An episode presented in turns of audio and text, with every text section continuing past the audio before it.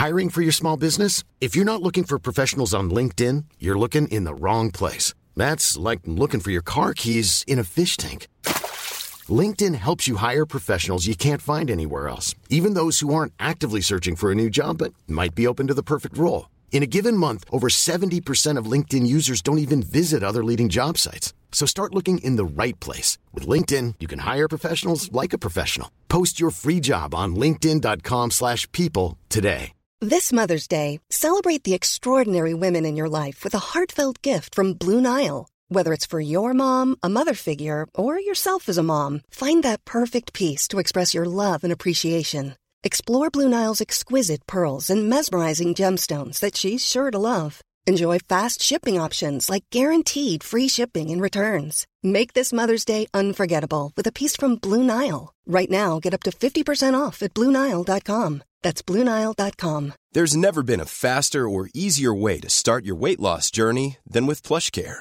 PlushCare accepts most insurance plans and gives you online access to board-certified physicians who can prescribe FDA-approved weight loss medications like Wigovi and Zepbound for those who qualify. Take charge of your health and speak with a board-certified physician about a weight loss plan that's right for you. Get started today at plushcare.com slash weight loss. That's plushcare.com slash weight loss. plushcare.com slash weight loss. Tuttosvenskan presenteras av Unibet, stolt huvudsponsor till Allsvenskan och Superettan.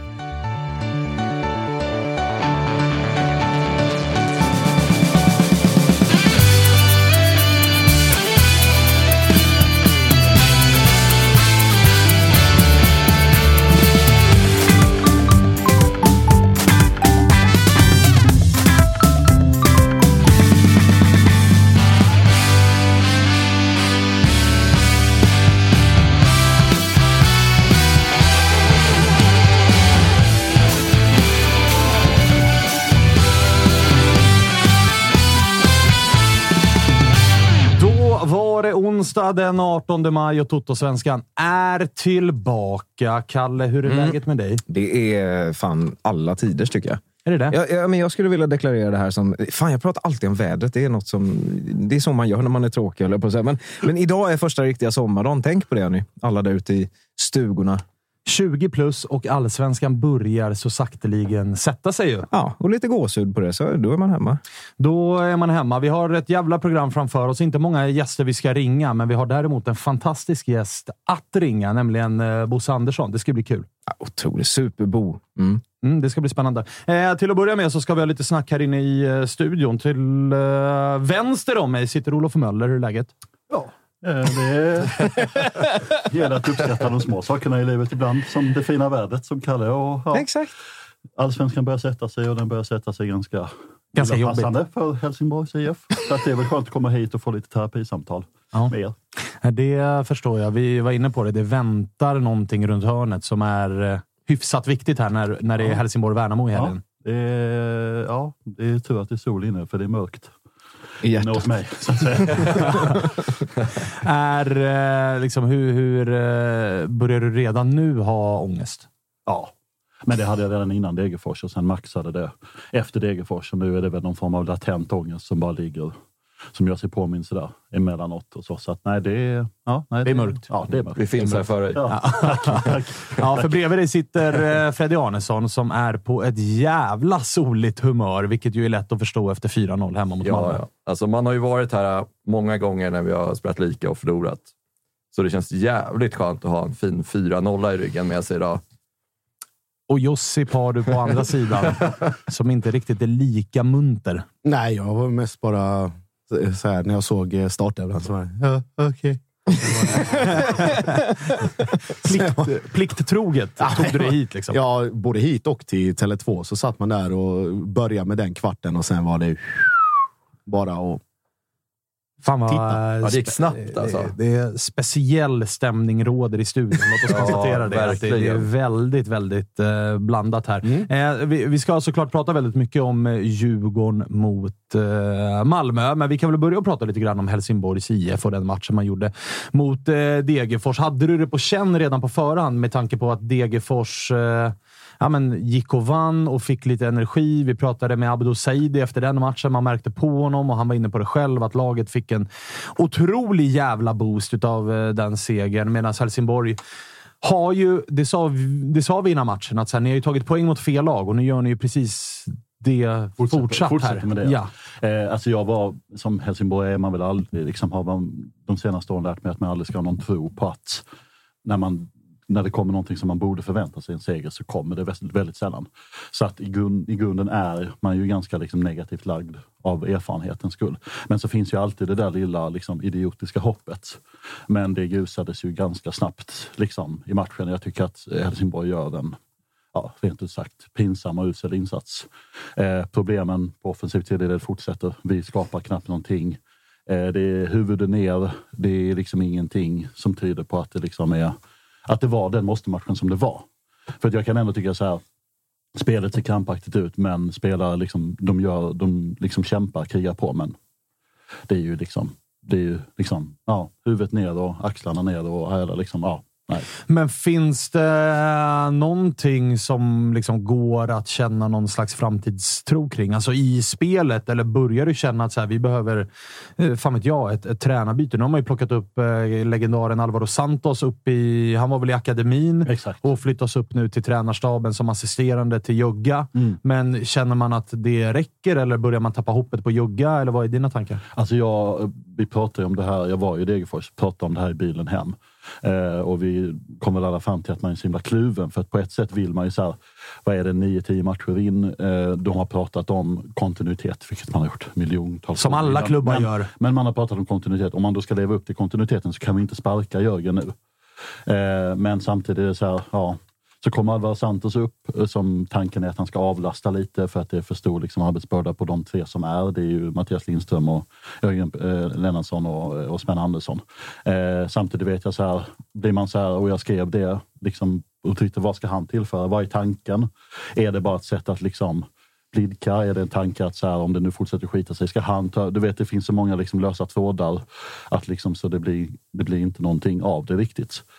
Eh, så att, nej, jag, alltså, jag är kluven till det. Jag tror inte på att sparka Jörgen Lennartsson av två skäl. Dels för att vi måste ha någon form av kontinuitet och två, så ser jag inte riktigt vad som är out there som skulle kunna vara sådär, okej nu lyfter vi till nästa och liksom lämna det här. Men har han i sig att förändra, har han i sig att förändra det man ser ute på plan? För det har ju varit... Är det någon röd tråd som har varit kring Helsingborg så är det ju att alltså, offensiven ser... Alltså det är ju ge bollen till Taha Ali och hoppas att det händer någonting. För att Exakt. kollektivt och liksom systematik och allt det här, det ser man ju ingenting utav. Och då är frågan, har, i, har han det i sig att förändra det till det bättre? Och det är ju det som är så här anledningen till att jag är kluven. För att så här, det var, så här, förra säsongen var det samma tanke. Ut till bollen till löper, in med bollen till hurk. Och det gick ju bra liksom, till slut efter många om och men. Och det är där kluvenheten är. För att det känns ju som att så här, hur, lång, hur mycket längre kan han komma med det här spelarmaterialet? Är det ett spelarmaterial som passar honom? Eller finns det liksom... Och det är därför jag är så här. Det är så mycket som talar för och emot. Som är så här att jag bara... Jag vet liksom, jag, eh, det här har ju snurrat sen Degerfors-matcherna innan det. Att det snurrar så mycket så att jag är, liksom, vet inte var jag liksom riktigt är på väg med tankarna. Riktigt. Nej, för det jag menar med så här, Degerfors. Mycket kan man säga om deras inledning på säsongen, men är det någonting man har sett så är det ju ett grundspel. Alltså, de har spelat en fotboll som har varit svag bakåt. De har släppt till alldeles för mycket målchanser, men framåt har man ju sett vad de vill göra. De fortsätter på samma inslagna väg som förra året. De har inte riktigt fått igång målskyttarna. Det har bränts en hel del lägen, men man har ändå sett att så här, okay, de här skapar chanser. De, de kommer till mål. De hade kunnat vinna matcher, medan Helsingborg har egentligen varit det har sett typ likadant ut varje match och det saknas ju, det saknas ju spets och kvalitet framåt. Eller så, saknas, eller så behöver man byta sätt att spela fotboll på. Exakt. Och det, finns väl, det är väl egentligen bara första halvleken mot Elfsborg som är liksom där man kände att så här, här finns det någonting att bygga vidare på. Här finns någonting att ta av. Sen ska det väl säga så här, Degerfors. Jag tycker, nu står jag på borta sektionen med allt vad det innebär, men jag tycker inte att de gör en sådär panginsats. Det är inte så att... Jag tror snarare i den matchen, precis som mot Sundsvall, Sundsvall är de inte det bättre laget. Så det är de, inte mot, alltså de är ju bättre laget mot oss, men det är ju på grund av att Helsingborg är helt värdelösa. Alltså, så jag tror också så här, just Degerfors ska man inte dra för stora växlar av, tror jag, men det säger bara ännu mer om Helsingborgs prestation.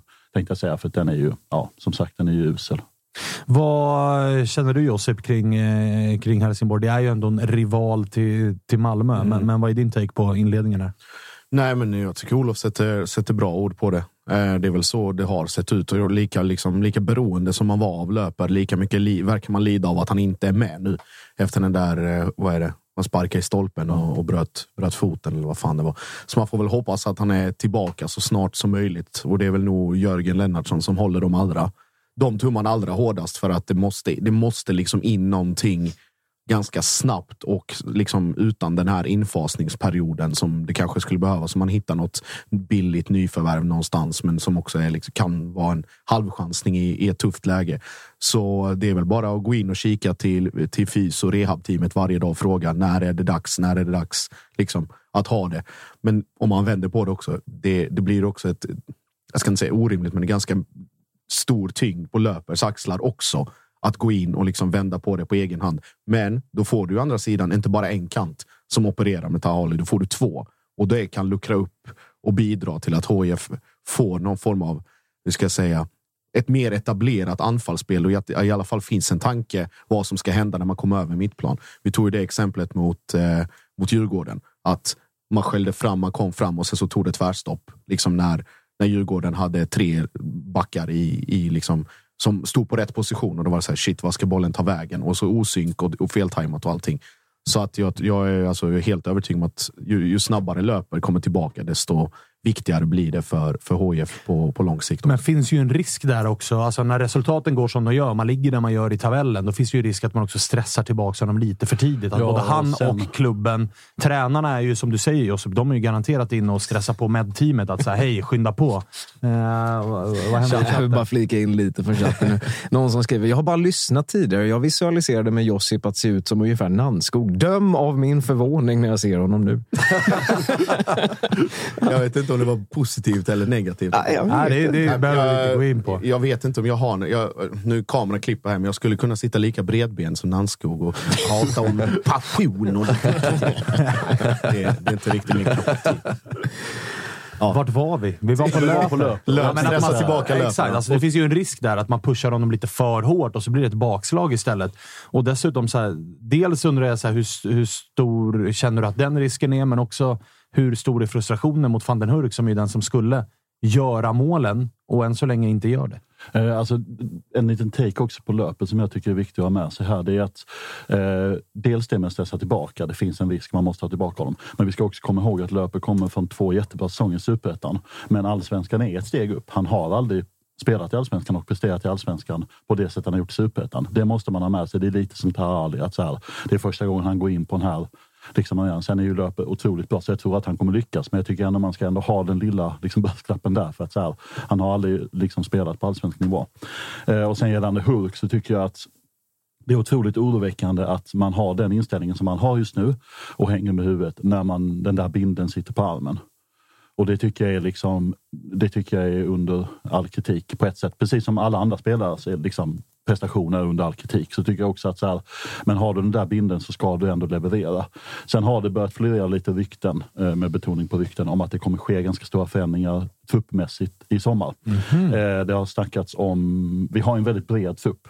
Eh, Inte supermycket spets på bredden utan liksom så. Mycket skador, vilket gör att bredden Exakt, är exakt, stor. Exakt, och då tänker jag så här, det har börjat ryktas lite om att Hurk är på väg bort i sommar. Och det har ryktats lite om att liksom det är tre, fyra spelare som ska... Man har ju börjat, vi har ju samarbete med Torns, eh, den här klubben som är väldigt bra på sociala medier, Just och. Ängelholm. Eh, som liksom där, jag vet att Nils Arvidsson som är tredje målvakt, eller fjärde målvakt blir det ju, och, eh, och eh, Emil Hellman som är andra vänsterback, har liksom, att de kan spela för båda klubbarna. Det är snack om lite sånt, att man ska börja placera ut lite spelare så att man liksom får banta ner truppen lite och att Hurk då är out. Och är Hurk liksom bort, då är det ju väldigt spännande att se om man gör någon värvning, för det vi pratar om liksom en värvning, om man gör någon värvning. Och det som är märkligt där, för att, för att eh, Hurk har ju bara kontrakt resten av den här säsongen. Mm. Det man brukar se på spelare som har ett år kvar på kontraktet, att det är ju då de växlar upp. Ju. Att det är då liksom leveransen börjar komma för att de ska få ett nytt kontrakt någon annanstans. Det var ju klubbar, alltså Hajduk och AIK och allt möjligt, som var ute efter Hurk så sent som för ett år sedan. Med en då prislapp var på prislappen på 10. 10 millar. Det är ju inte en prislapp någon kommer betala i dagsläget med, med mindre än ett år kvar Nej, på och kontraktet. med den här inledningen. Och med den här inledningen, ja, så är det ju gör många som... 15 mål på de ja, kommande två. ja, och det gör han nog inte. Nej, det tror jag jag, tror, jag tror Nej. att det blir, det blir svårt. Men uh, oroväckande är det ju. Mm. Sen måste det väl också vara rätt tufft för Taha Ali kanske rullar i sommar. Gigovic drar tillbaka till Ryssland. Det är, Eller liksom, det, det, till något annat ja, det är tre nyckelspelare, liksom. Hurkt, Ali och Gigovic, som drar. Då. Det kommer vara jävligt svårt att täcka upp för dem. Ja, speciellt efter i Helsingborg. Efter, speciellt med Tale då, eftersom spelidén har varit att få ut bollen på honom. Mm. Eh, för han, jag vet att det var, ut- Granen var ute i en intervju och sa så att alla spelare är liksom salu. Ni vet den här klassiska sportchefs... Liksom, så. Sen vet jag inte riktigt, har Ali gjort det tillräckligt bra för att liksom, sälja sedan redan nu? Jag, jag, alltså för Granen var ju själv inne på det, frågan har ju kommit upp, är han på väg bort? Så att det är en rimlig fråga du ställer. Men jag är inte så säker på att han försvinner redan nu, utan det är i så fall efter säsongen skulle jag kunna tänka mig.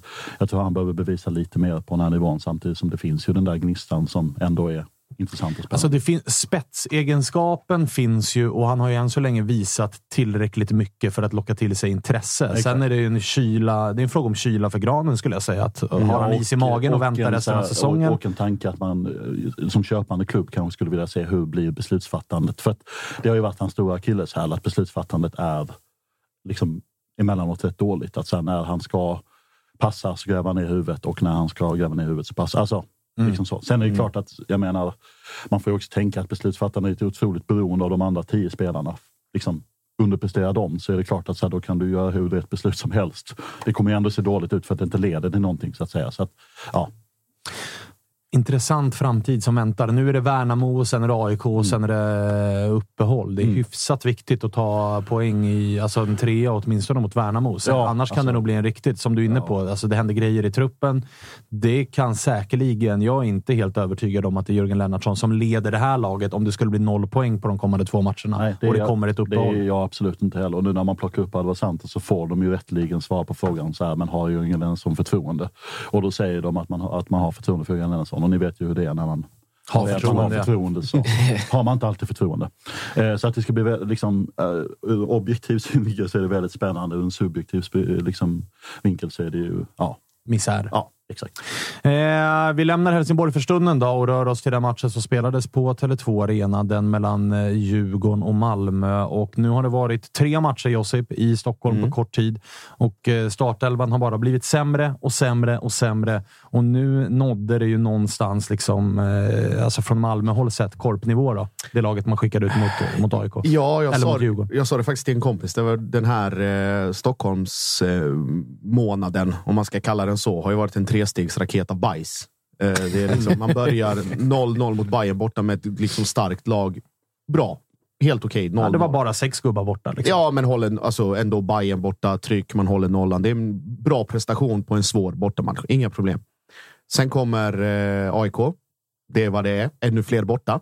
Eh, insats. AIK gör första målet och vet alla att det är bara att slänga, stänga och låsa och gå hem och dra Blåsa för. av bara. Ja, exakt. Eh, och sen då den här eh, insatsen mot, mot Djurgården med den startelvan som mest liknade liksom MFF Värnamo på hybridplan 6 en tisdag. Liksom. eh, och det är ju... Jag vet inte hur många intervjuer Andreas Georgsson har gjort de här senaste dagarna där alla liksom har behandlat samma sak, men med olika formuleringar. Det vill säga då det skadeläget och vad beror det på? Vi har ju varit inne på det redan liksom i, i eh, fan var det, tre veckor sedan, liksom, Ja. när det började det här. Eh, och han hade väl lika lite svar som vi. Liksom, att man, nu, man analyserar det och man utreder det och man pratar om hur man ska göra och vad det beror på. Man gick igenom en hel försäsong på konstgräs egentligen utan en enda skada eh, med ett relativt slitigt och intensivt spelschema och träningsschema. Och så kommer allting på en gång. Och det är liksom samma typer av skador på samma spelare som det har varit problem med tidigare. Och jag försökte väl liksom grotta ner mig för min egen skull i det här. Så tittar man tillbaka på så här, vilka spelare är det som har blivit skadade och vad är det för typ av skador? Det är alltså en copy-paste och ett mönster som har följt med från Ove Rössler via Jon Dahl Tomasson nu till Milos med där alla tre tränare har haft olika spelsätt, olika liksom träningsmängd, olika intensitet på träningarna. Och det man kan känna igen. Och då, då faller ju lite det här liksom åldersresonemanget. Att om de var så här för tre, fyra, fem år sedan när Marcus Rosenberg fortfarande spelade, spelade un, under eh, Ove Rössler. Vad är det som liksom var, vad är liksom den röda tråden?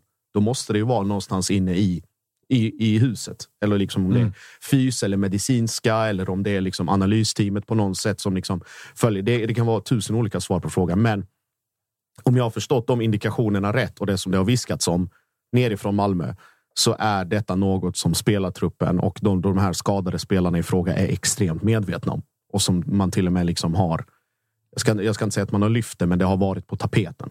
Ja, och liksom ska man tolka, den har vi också tagit upp tidigare. Milos intervju som han gjorde med Offside tror jag att det var, där han nästan går ut och säger att vi har budgeterat med skador. Alltså att han vill få Malmö att gå till att, eller från att vara det laget man var under Jon Dahl Tomasson till att ha ännu mer maxlöpningar. Man ska, han har, det pratas ju mycket om att han är tränare på internationell nivå. Han har kollat utomlands. Hur gör de där? Det ska vara väldigt mycket maxlöp och innan man är liksom fullt liksom under den här omställningstiden som det är här under hans första halvår så kommer det säkerligen att komma en del skador. Och det man måste konstatera är att han kanske då har pushat det lite för hårt eftersom att skadorna kommer på det sättet de kommer. Att spela, alltså spelarna var inte redo för den här belastningen, för så här mycket maxlöp. Ja. I och med att det är samma typer av skador. Eh, väldigt många Ja. Sen ska vi ha med, alltså, det är en del sjukdom.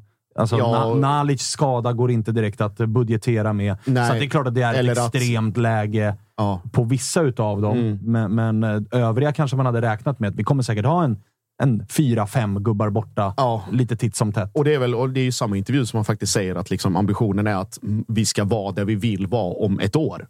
Att det tar ett år att sätta liksom de, de, här, eh, de här förändringarna. Det är väl vad är det? det är intensivare träningar nu än vad det har varit. Passen kanske är till och med lite längre. att man kör. Det är mycket spelare som har börjat att köra extra träningar. Liksom stå kvar en halvtimme efter och bara liksom slipa på crossbollar eller liksom passningar eller vad man nu än gör. Så att det är nog en cocktail av lite allt möjligt. Men samtidigt är det också Eh, om vi bara tittar på matchen och resultatet i sig. Det är ju insatsen framför allt som måste kritiseras. Eh, jag vet inte om man kan kräva så jävla mycket mer av en, av en, liksom en trupp eller en startelva där det är två, kanske tre ordinarie, om jag räknar Erdal, eh, Martin Olsson och Peña.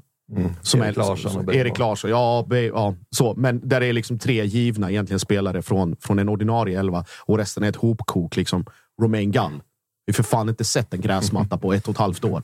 Nej, han visste man inte som att han hade puls. Liksom. Ja, och sen det är ett otacksamt läge. som En bra spelare i grunden där det finns potential, där klubben tror mycket på honom. Patriot Seidio som jag tycker glimrar till i liksom sekvenser. Det det är väl någon, jag tänker framförallt, framförallt när han rycker ifrån Hjalmar Ekdal och han släpar honom i 40 meter innan han ramlar in i straffområdet. Liksom.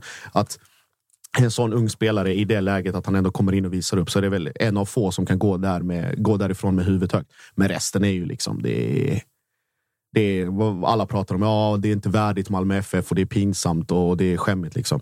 Men att man gräver ner sig efter 15 minuter och inte efter 90. Det är, det är faktiskt under all kritik oavsett hur, vilka spelare det är som står där och hur insatsen ser ut. Det, det ska inte få se ut så. Nej, för det jag menar är, eller så här, det som också finns, jag håller med om att skadelistan, den är absolut en legit anledning till att Malmö förlorar mot eh, AIK borta och mot Djurgården borta. För det är tuffa matcher. Båda AIK och Djurgården har typ ordinarie lag. Det kanske saknas en eller två, inte sju eller åtta. Men eh, samtidigt så måste man också, i alla fall matchen mot Djurgården, här, ifrågasätta Alltså, varför går man ut och spelar den fotbollen om man vet att man inte kommer att behärska den med det materialet man sätter ut? Det viktiga måste väl ändå vara att liksom, ja, men då får man väl parkera då och kriga till sig poängen och göra någonting utav det. Eh, sen måste jag också, tycker jag, men jag har rätt till, ifrågasätta lite grann eh, alltså utländska värvningar som har kommit in. Alltså Chalos, Abubakari. Jag tycker, alltså, nu har man sett dem hyfsat. Eh, Chalos har man ju sett i två raka, lite kuppen och sådär. Fått göra några inhopp, men framförallt Abubakari har man ju sett nu i, i, ja, men sen i somras.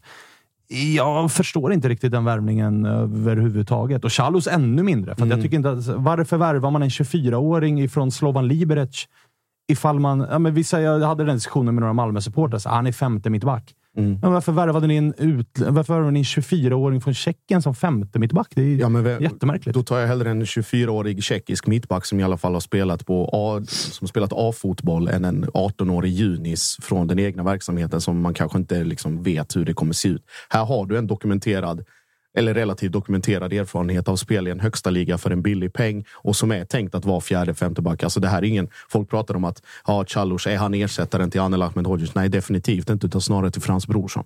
Och det är väl liksom den hierarkin som finns. Det är Lasse Nilsen, det är Dennis, nu har man Anel utlånad, det är Moisander och sen är det Chalus. Liksom. Och sen så de alla tre kan egentligen, det är hugget som stucket, men han är ju det tydliga liksom, Mm. sista valet där. Men jag tycker han ser kass ut.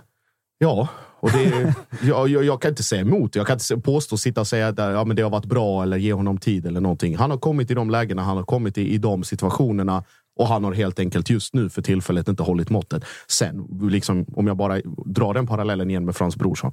Han kunde göra liksom monstermatcher i kval till Champions League och se ut som ett granitblock efter att han inte, liksom, efter att inte ha spelat på fyra månader. Och sen i nästa match, för att få ytterligare 90 minuter, var helt bedrövlig. Så att det är ju liksom... Om det är den, Lite samma. lite samma. Så Sen att, blir ju hans förutsättningar blir ju urkassa också. Liksom så här, Ja. Bilda mix, mittbackspar med Erik Larsson. Hade han, hade han haft Hadzikadunic bredvid så hade det sett helt annorlunda ut. För nu blir det också att Charlos ska ju någonstans styra hela den där backlinjen Mm. också. Från den positionen han har. Och Erik Larsson, det är ju ingen supervan mittback. ja, och det blir, och precis. Och det blir ett otacksamt läge att göra det just när du kommer in och är så pass tydlig i hierarki. Att du är fjärde valet och du kommer in och ska liksom förvänta dig att styra som du säger. Och gå från 0 till 100 istället för att gå 0, 20, 30, 50. Liksom, växla in i det. Att han inte är där än, det är ju brutalt uppenbart. Liksom. Både han och, och ett par andra, att de inte liksom är att du, du ska inte kunna göra den här sömlösa bytet. Liksom att nu är den skadad eller den är avstängd. Att Okej, nu är vi helt hundra på att det här kommer funka. Inte där än, men om fem, tio, kanske 15 matcher. Det kanske tar ett år för Chalus. Eller Abubakari som hade mått bra, extremt bra av en utlåning till en annan klubb. Och liksom bara få den här liksom anpassningen till svensk fotboll, till taktiken, till drillandet, till de instruktionerna. Och sen förhoppningsvis kunna liksom explodera och säljas för 30 miljoner eller whatever. Liksom det, det är ju tanken. Ingen av de här är ju tilltänkt att gå in och dominera från början. Säga vad, alltså tycka vad, man, tycka vad man vill eller ha för åsikter så i övrigt. Men jag, jag ser inte det. För där jag kan såg man ju inte när de kom heller. Där, där kan man ju dra parallellen till Isak Hien i Djurgården. Liksom. Han hade ju inte alls varit så här dominant om inte han hade haft en Hjalmar Ekdal bredvid sig. Liksom. Det handlar ju om att hade Isak Hien haft eh, Haris Radetinac som mittbackspartner, ja, då hade Isak Hien inte alls sett lika bra ut. Utan han får ju ändå den tryggheten att kunna växa som Så ju, mittback ju. Men- tillsammans med Hjalmar Ekdal i backlinjen. Det hade inte alls sett likadan ut. Och det blir lite samma sak för Charles där. Att ska gå in och ta ansvar i den där backlinjen med de är ju... Men på tal om förutsättningar. Min, min liksom, eh, anledningen till mitt ifrågasättande av de två värvningarna är ju alltså, Malmös förutsättningar. Ja, de har ju kostat mycket pengar. Ja, eller så här, Malmö. Framförallt har Malmö väldigt mycket pengar. Jag tycker inte att de här två spelarna är tillräckligt... Alltså ska man hämta, i alla fall enligt mig, ska du hämta spelare utifrån, från utlandet, så tycker jag att de ska vara liksom till att börja med good enough, men också visa en potential. Och här tycker jag inte att än så länge de här två spelarna är good enough för att vara i Malmö. Eh, utan... Och sen fine om Charles var 19 år. Då är det Ja, en annan grej. exakt. Då har man liksom hela den här Han är 24. utvecklingskurvan.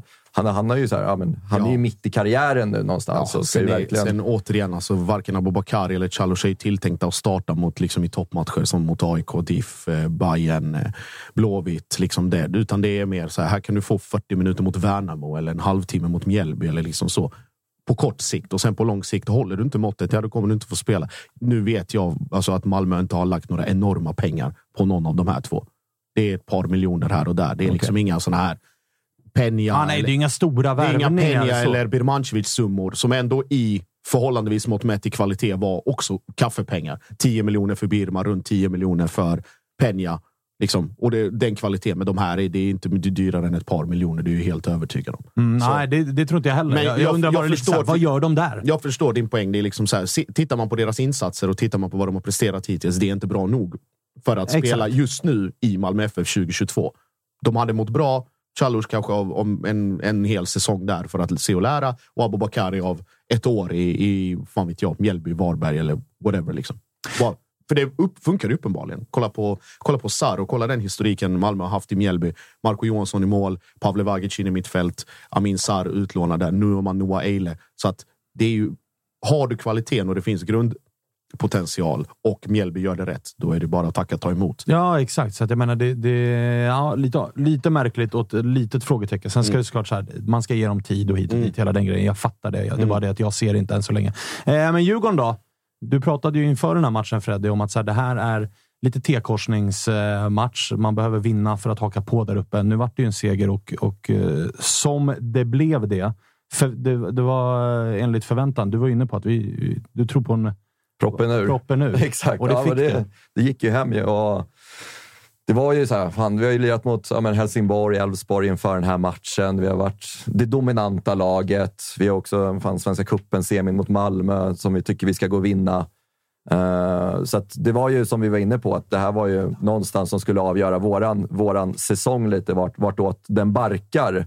Uh, och sen så med de förutsättningarna vi går in i matchen med så, uh, så här, visst, det är ju en match vi ska vinna. Men mm. oftast när Djurgården har de förutsättningarna att det är en match Djurgården ska vinna, då brukar vi inte alltid leverera i de här matcherna. Så därför var det extremt skönt att vi får det där tidiga målet. Och jag tror att, att vi gör mål i 15 minuten. Ja, det var ju inte det... alls bra för Malmös självförtroende heller med de spelarna man har på planen. och man... framförallt på det sättet det går till. Att det är, liksom, det är sånt jävla striker-avslut av en mittback i eget straffområde som bara liksom så skarvar in den i botten. Och sen efter det, det var jag sa till min polare på läktaren, jag bara, det här är, det är över. Ja, men det var ju som att luften gick ut ja. hela laget. Man ser liksom signalerna, liksom Charles nickar in den.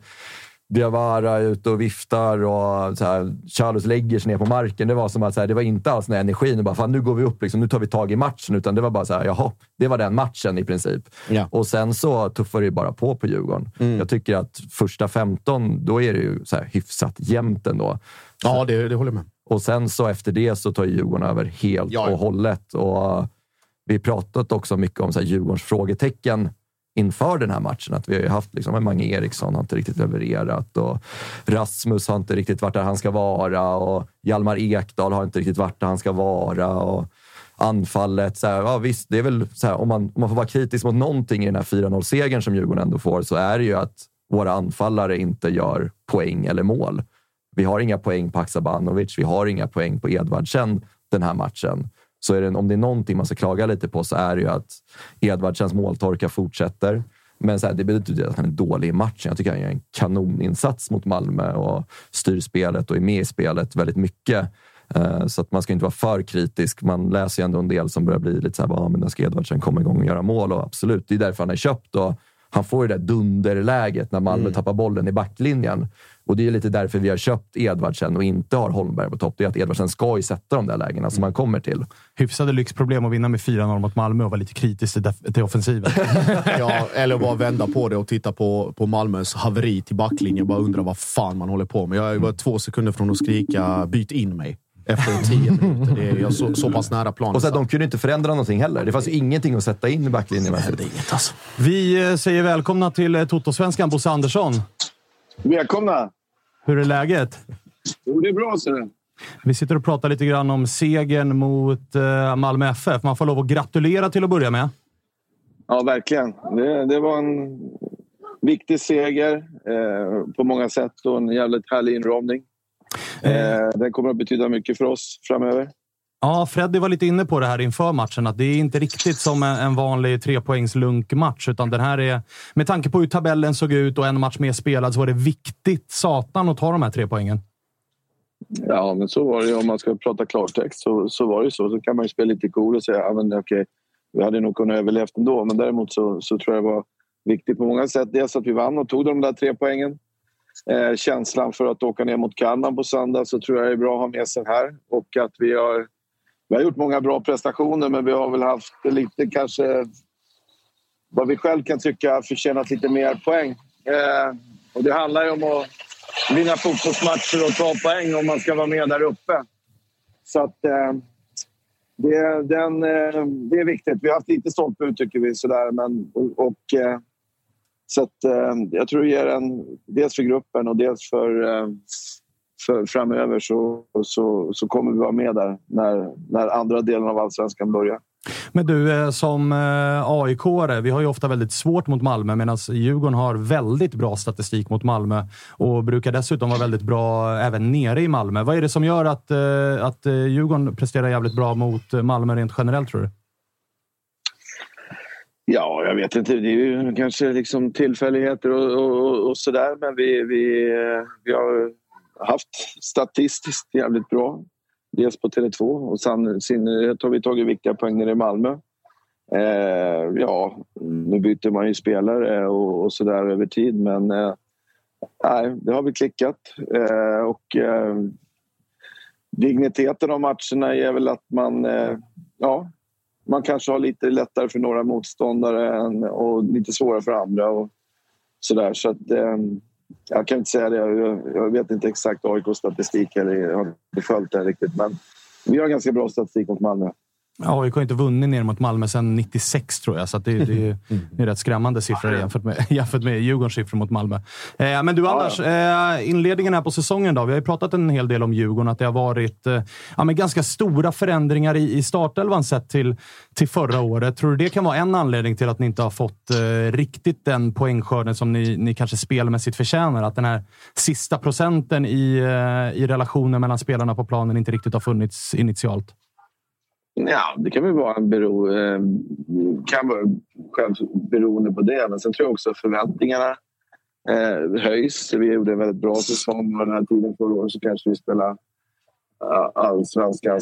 Ja, vi var formstarkast i laget eh, och eh, det är klart att eh, leder man allsvenskan så många omgångar som vi gjorde förra året och hade det i egna händer alldeles in till slutet så så är det klart att så värvar du spelare med som kanske har lite mer erfarenhet, eh, namnkunniga och grejer. Då, då ökar ju också förväntningarna. Men det är också det som är det svåra med fotboll. Att eh, man ska få ihop en grupp och det ska, ska funka och så ska man vinna fotbollsmatcher och så finns det motståndare där som är jävligt skickliga liksom på och, och, eh, och, och, och göra det svårt för oss. Så, så det är det som är skärmen med fotboll. Eh, och, eh, det gäller att, eh, vad jag känner mig trygg med det är att vi, vi har en jävla härlig spelargrupp. Vi har många individuellt skickliga fotbollsspelare och vi har skickliga tränare som jobbar hårt i vardagen och, och säsongen kommer att vara lång. Sen kan man gå in och kolla statistiskt på ja, hur, jämfört med poäng. Så skiljer det några poäng. Vi, vi vann förra året mot Mjällby borta. Vi hade bollen 21 procent och skapade en målchans egentligen och vann med 1-0. Här gjorde vi en betydligt bättre prestation och släppte till en målchans och fick stryk med 1-0. Så att, jävligt små marginaler. Eh, så att, eh, och det gäller ju att vara jävligt eh, på tårna och vara förberedda för de här matcherna. Serien kommer att vara lång så får man se i slutändan sen vad, vad, hur långt det här kommer att räcka. Men mm. vår ambition är att vara med där uppe och slåss om Europacupplats. Ja, det förstår, jag, det förstår jag verkligen. Du en spelare som har stuckit ut och på det positiva hållet är ju Isak Hien, mittbacken, som gjorde det väldigt bra senast och lyckats göra någon, någon viktig kasse här och där också. Hur, hur nöjd är du att se honom spela i Djurgården? Nej, men jag är skitglad för det. Det är alltid så men kul när det kommer en eh, stockholmare som har spelat i Stockholmsfotbollen och sen eh, som blir egentligen omskolad till back och gör det fantastiskt i Vasalund. Och vi, vi värvar han och sen är det också viktigt att man har tålamod och ser lite långsiktigt på, på det och att det tar lite tid att byta klubb. Och det är klart att eh, han har gjort en fantastiska prestationer de här matcherna han har spelat nu och är ju väldigt fysiskt stark och, och, och snabb och ger oss en trygghet i, i backlinjen. Och det är kul när det kommer spelare som, eh, från lägre divisioner och, och utvecklas i, i Djurgården och eh, har en vidare karriär. Det är klart att det är det sånt älskar jag. Eh, en annan spelare som också har gjort det jävligt bra är ju Sead Haksabanovic. Hur, hur, stor är sannolikheten att ni får eh, behålla honom även efter det här avtalet som, som är, vad är det, sista juni? va? Ja, jag tror är liksom, jag är en enkel sportchef. Vi vet att vi får ha honom till 30 juni och sen är det många andra faktorer som påverkar hur situationen är i världen och, och hur framtiden för utländska spelare i Ryssland. Det har jag inte någon aning av eh, i dagsdato och jag tror inte det är många som har det heller. Som sagt var, vi är jävligt stolta och glada att ha, ha med han i, i vardagen i Djurgården och även på fotbollsplan. Sen får vi se vad som händer i världen och hur realistiskt eh, det är att han ska kunna fortsätta spela i Djurgården. Finns det en möjlighet som det har funnits, den här möjligheten som vi fick eh, under den här våren. Ja, det är självklart att vi vill vara en del av det men eh, det finns också då konkurrens om skickliga fotbollsspelare. Kanske på ett bredare sätt än vad det gjorde när han kom till oss. Att man, eh, från andra ligor och andra klubbar som kan vara svårt att kanske konkurrera med rent ekonomiskt och, och upplägg. Men han trivs jävligt bra i klubben och vi trivs jävligt bra med han och det har varit ett nöje att ha han i vår verksamhet. Tjena Bosse, Freddy här. Uh, det, börjar ju det börjar ju sippra ut lite information nu om att uh, Hien har lite intresse på sig från utländska klubbar. Slavia Prag surras det lite om idag. Vad, vad, hur, hur, hur, går tankarna där? Liksom? Det är en kanonspelare, men han känns ju också långt ifrån färdig vad han har gjort i Djurgården och vad, vad han kan komma att bli i Djurgården. Ja, absolut. Det är ju det är klart att det är, han har spelat bara några matcher på liksom de här första matcherna som han gör i elitnivå. Sen förstår jag vad intresset och det kommer. Det finns ju killar som jobbar heltid på att de ska vara heta så att säga. Och jag hade möte senast med hans agent här igår och jag har en mycket mer långsiktigare planen eh, än kanske han. Och, eh, så jag förstår givetvis att de där ryktena kommer ut, eh, att det gör. Men han har gjort det jävligt bra. Och eh, gör man det bra så, så är det klart att det väcker intresse. Men eh, jag tycker att eh, han är en viktig spelare för oss och, och, och eh, eh han, har mycket att lära och jag tror man behöver ha lite fler matcher om man ska ut i den stora världen för att göra det riktigt bra. Hur eh, mycket har du att göra just nu då? För det är ju ett sommarfönster som kommer och jag menar det är Albin Ekdal det pratas om och det är Marcus Danielsson. Och hur är det med Danielsson egentligen? Har han rivit kontraktet eller inte? Och vad, finns det någon dialog där i så fall? Just nu så är det jävligt bra för jag, eh, Alexander Vasuti när jag köper en glass. ja, det, det ser ju alldeles... Otroliga scener. Det ser utmärkt så ut det jävla, där. stress, så jävla stressigt är det inte just nu. Ja, Fan vad fint. Nej, men, nej, men det har ju varit spekulationer om Marcus Danielsson under en längre tid. Givetvis. Ja, vi, han är med och tränar med oss. Det kommer att florera massa rykter. Det gör ju det klart när det är en orolig tid i, med kinesisk fotboll och etc. Eh, och man kan väl säga så här att det, det är väl klart oroligt. Några klubbar har lagt ner sin verksamhet i, i, i, Rys, eh, i Kina. Och eh, det är inte som det har varit förr. Eh, men samtidigt så är det så att Marcus har ju ett kontrakt som, som, eh, som går ut 2022, 12.31. Och mig vetligen så har han inte brutit något kontrakt eh, fast det har skrivits om det.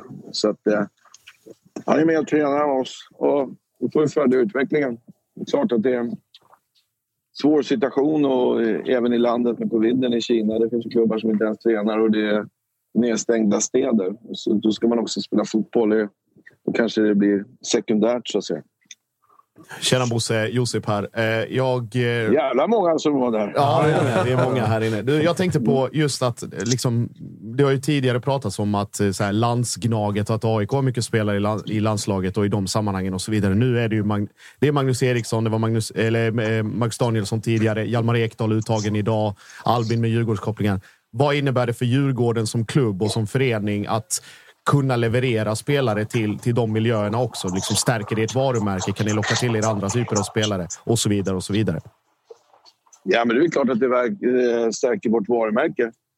Eh, attraktionen blir och sen är det det som jag tycker är jävligt roligt när man säger Marcus Danielsson eh, kommer till oss och blir landslagsspelare när han är 30 år. Magnus Eriksson spelar mer landskamp och också gör debut när han är eh, ja, han var väl drygt 30 år så att säga. Så att, att man eh, har en längre karriär och att det inte är slutet eh, när man, man kommer till Djurgården i de grejerna. Det är jävligt roligt tycker jag.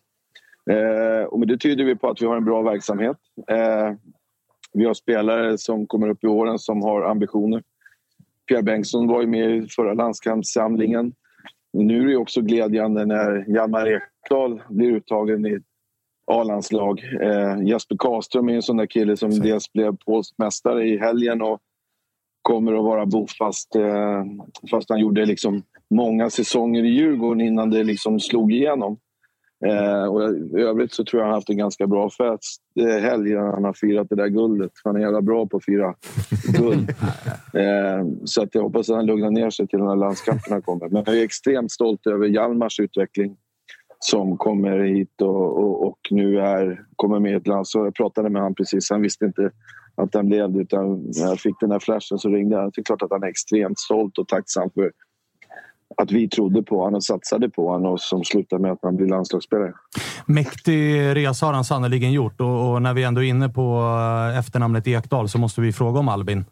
Hur går eh, kontakterna här? För nu Sampdoria klarar sig kvar, hans kontrakt går ut. Han har ju själv varit ja, men, så tydlig man kan vara när man fortfarande är kontrakterad av en annan klubb. Att, så här, det vore ju mäktigt att spela med eh, lillebror åtminstone ett halvt år.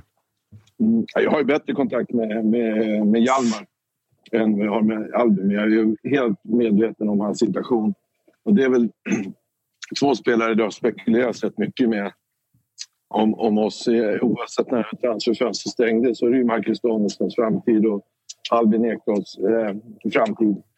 Självklart så, så är det ju så att eh, vi har inte diskuterat utan vi har ett väldigt bra lag som vi måste fokusera på. Det, oavsett om man kan spekulera om nya spelare så har vi match 17.30 på Guldfågeln på, på söndag. Och det är de spelarna som, som vi har som ska göra det. Utan har inte haft jättetät kontakt eh, eh, med Albin eh, den sista tiden. Utan det finns säkert intresse och det, det är en mer senare fråga i, i min värld.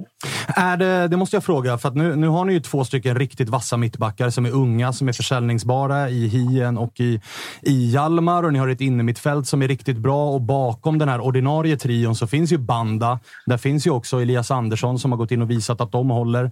Är det svårt att liksom, för att jag menar, plockar ni in Marcus Danielsson här under sommaren, då ska väl han spela fotboll, vilket ju betyder att Hien eller Ekdal behöver kanske förflytta sig till bänken. Är du med på vad jag menar? Att så här, det kommer in en gammal som kanske tar upp plats för en ung som är riktigt, riktigt bra. Är det en svår avvägning att göra, eller? Ja, det är väl en av de svåraste grejerna man gör eh, som sportchef och göra avvägningar hur man gör. Man, eh, och, och, eh, så det har du helt rätt i. Och så ska man få det där med ekonomi och. Och man ska ha spännande projekt och sådär. Så att, eh, det är klart att det är det, givetvis. Sedan så, så är det också det, det som är en utmaning. Gör en spelare när man ger unga spelare chansen och de gör det bra och de får möjligheter så är det otroligt svårt att stoppa vissa spelare när de kommer till, som är viktigt för Djurgården, att man kommer till en bra miljö och det finns, spelarna är happy och vi är happy och, och den biten. Och så är det ju en stor utmaning för varje sportchef i varje klubb under det här eh, sommaruppehållet så att säga. Men det där är, får man väl eh, hantera och det känner jag mig trygg i så att säga. Och, eh, det är ändå härligt när det spekuleras om väldigt skickliga fotbollsspelare som, som kan landa i, i Djurgården och, och kan vara med i de diskussionerna. Och eh, att det även väcker intresse på, på spelarna som spelar nu. Så att eh, egentligen är det ju angenäma problem. Sen Bosse, om vi backar bandet då, två minuter här. Vi var inne på Hjalmar Ekdal.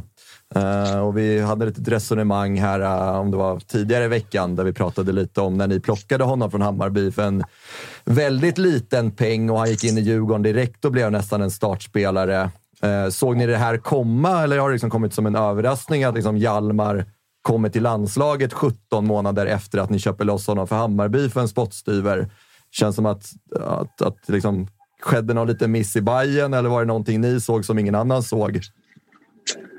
Jag tror det handlar mycket om, eh, handlar om förtroende och, och eh, vad man har för planer. Och, och får man förtroende så utvecklas man som fotbollsspelare. Vi hade väl en stark tro på, på Hjalmar utifrån det. Dels att han har varit i Frej och dels att han varit i Sirius. Vi hade ju också det behovet eh, just då.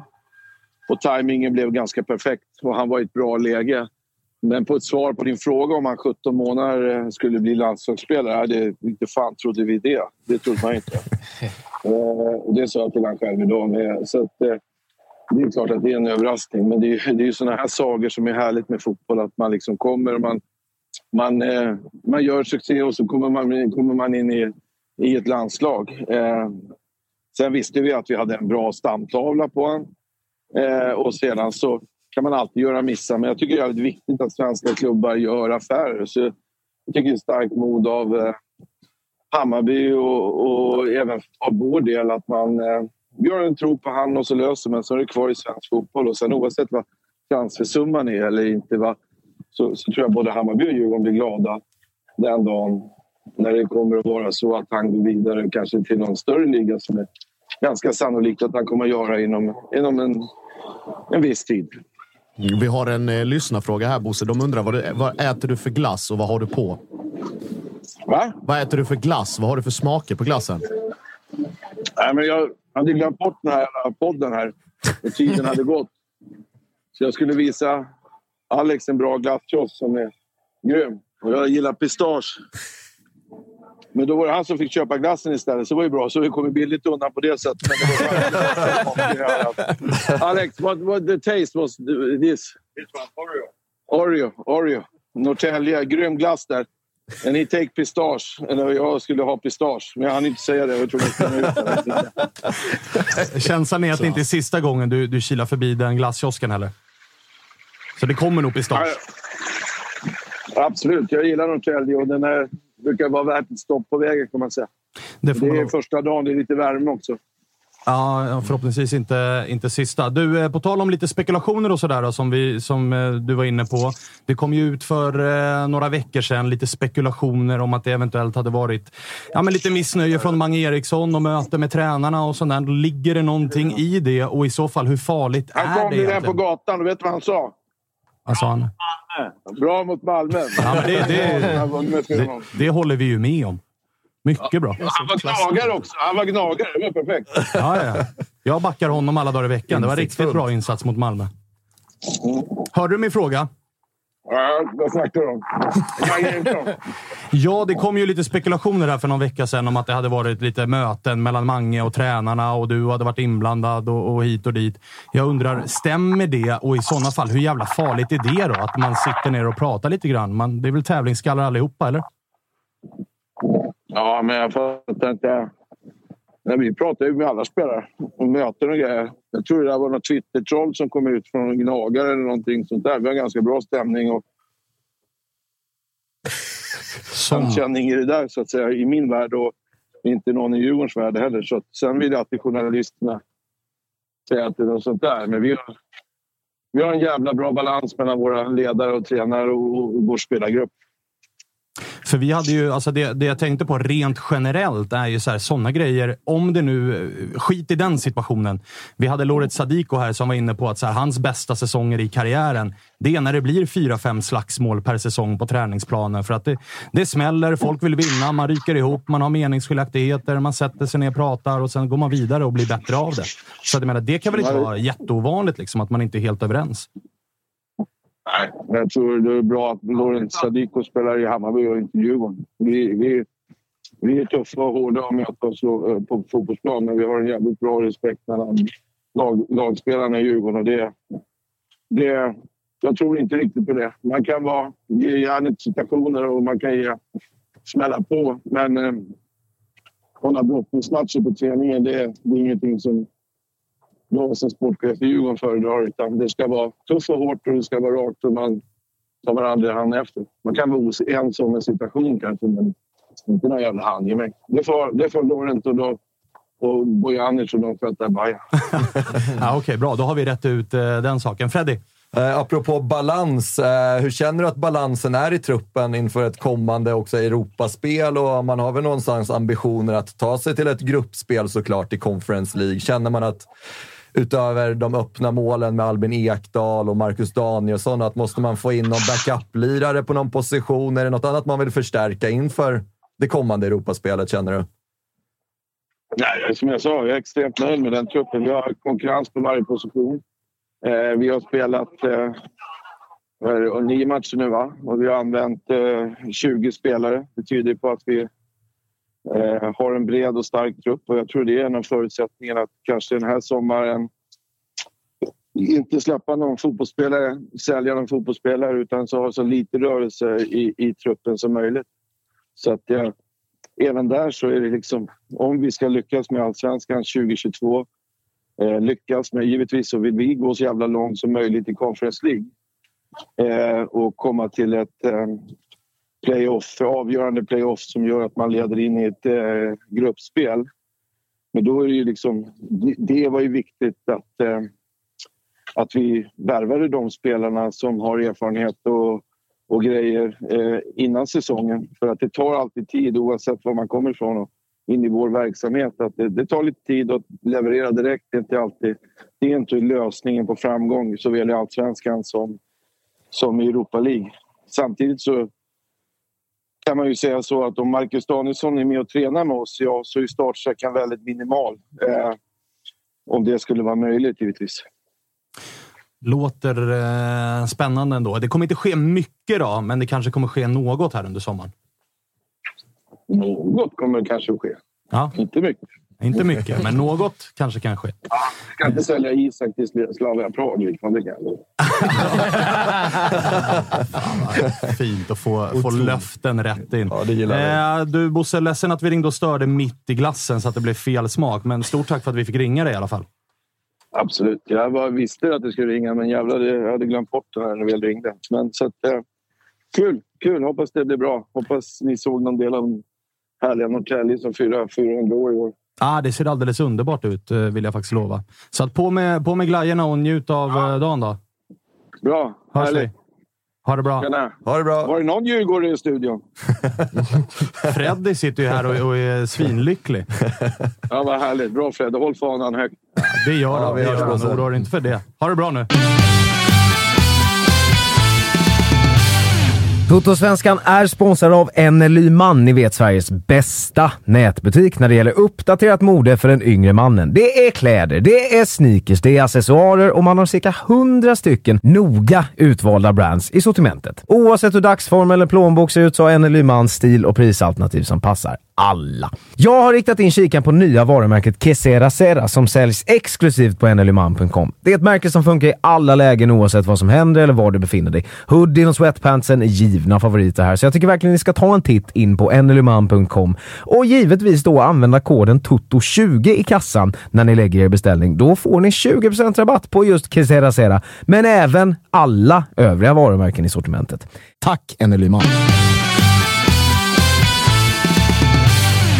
Stenkoll på läget. Ja, Alltså, jag älskar det. Alltså det, det är sånt jävla YouTube och vloggmaterial så det skriker om det. Tänk att följa med Bosse en hel dag. Bara lägga en GoPro på bröstet och sen bara hänga med. Ah. Vilken show alltså. Också så eh, otroligt väntat att det inte är någon Boråsuppkoppling på den, eh, på den mobilen. Där. Ah, nej, nej, nej. Det där är ju... Det, är Det kommer en liten, liten, litet knaster där. Men det det måste är vara en taktisk, taktisk. Men det är 8G han har ju. Vi har 5, han har 8. Ja, det är ja, har någon annan någon satellittelefon inkopplad och sådär. Fan vad fint eh, att se att de hänger också. Alltså Vasjutin, Bosse, Ja, Piotr var vi med där i bakgrunden Nej, också.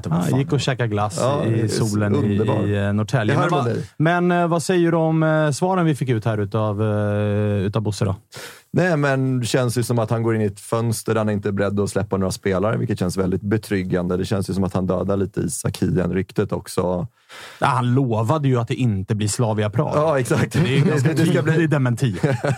Så att, eh, nej, men det känns ju jättepositivt att gå in i ett sommarfönster med de förutsättningarna och sen märker man att det flörtas ju rätt rejält med eh, Albin Ekdal och eh, Marcus Danielsson. Han måste ju nästan hålla sig lite där. Men vad känner du på de frågorna då? För jag tycker att det är relevant, det som jag är inne på. Att så här, kommer han... Alltså jag menar, det är inte så att det finns en plats öppen på mittfältet att ta och det finns ingen plats öppen i mittlåset att ta. Och Marcus Danielsson är 33, Albin Ekdal är väl ytterligare något år äldre, va? Eh, så att jag menar, det, det är ju så här, ska de in så ska ju de spela och då ska de ju... Albin ska ju göra det på bekostnad utav i sådana fall Schüller eller Mange eller eh, Findell. Och absolut inte Findell. Absolut Nej, inte nej. Mange. Ja, då är det kanske Schüller man måste flytta på i en ganska fungerande trea. Och mittlåset, där är det ju två spelare som ju, där det finns en möjlighet för Djurgården att tjäna, vadå, 30 miljoner styck. Eh, som kanske måste flytta på sig. Sen ska man ju såklart ha respekt för att så här, det, motbudet är väl att eh, jag menar, man kan rotera, det kommer mycket matcher och sådär. Men hur känner du för att det är två stycken eh, 30-plussare som i sådana fall ska flytta på fungerande lagdelar? Nej, men alltså man har ju brottats jättemycket med det resonemanget och det, jag kommer ju till det här klassiska liksom, allsvenskan. Liksom, det är gubbar med vidareförsäljningspotential. Kanske inte i Rasmus då, men i Hien och, eh, och Ekdal.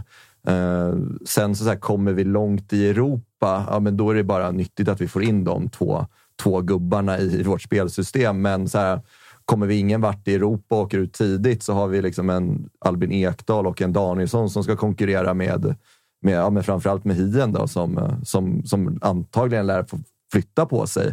Eh, Men å andra sidan så kanske det kommer med löftet att Hjalmar Ekdal säljs till vintern.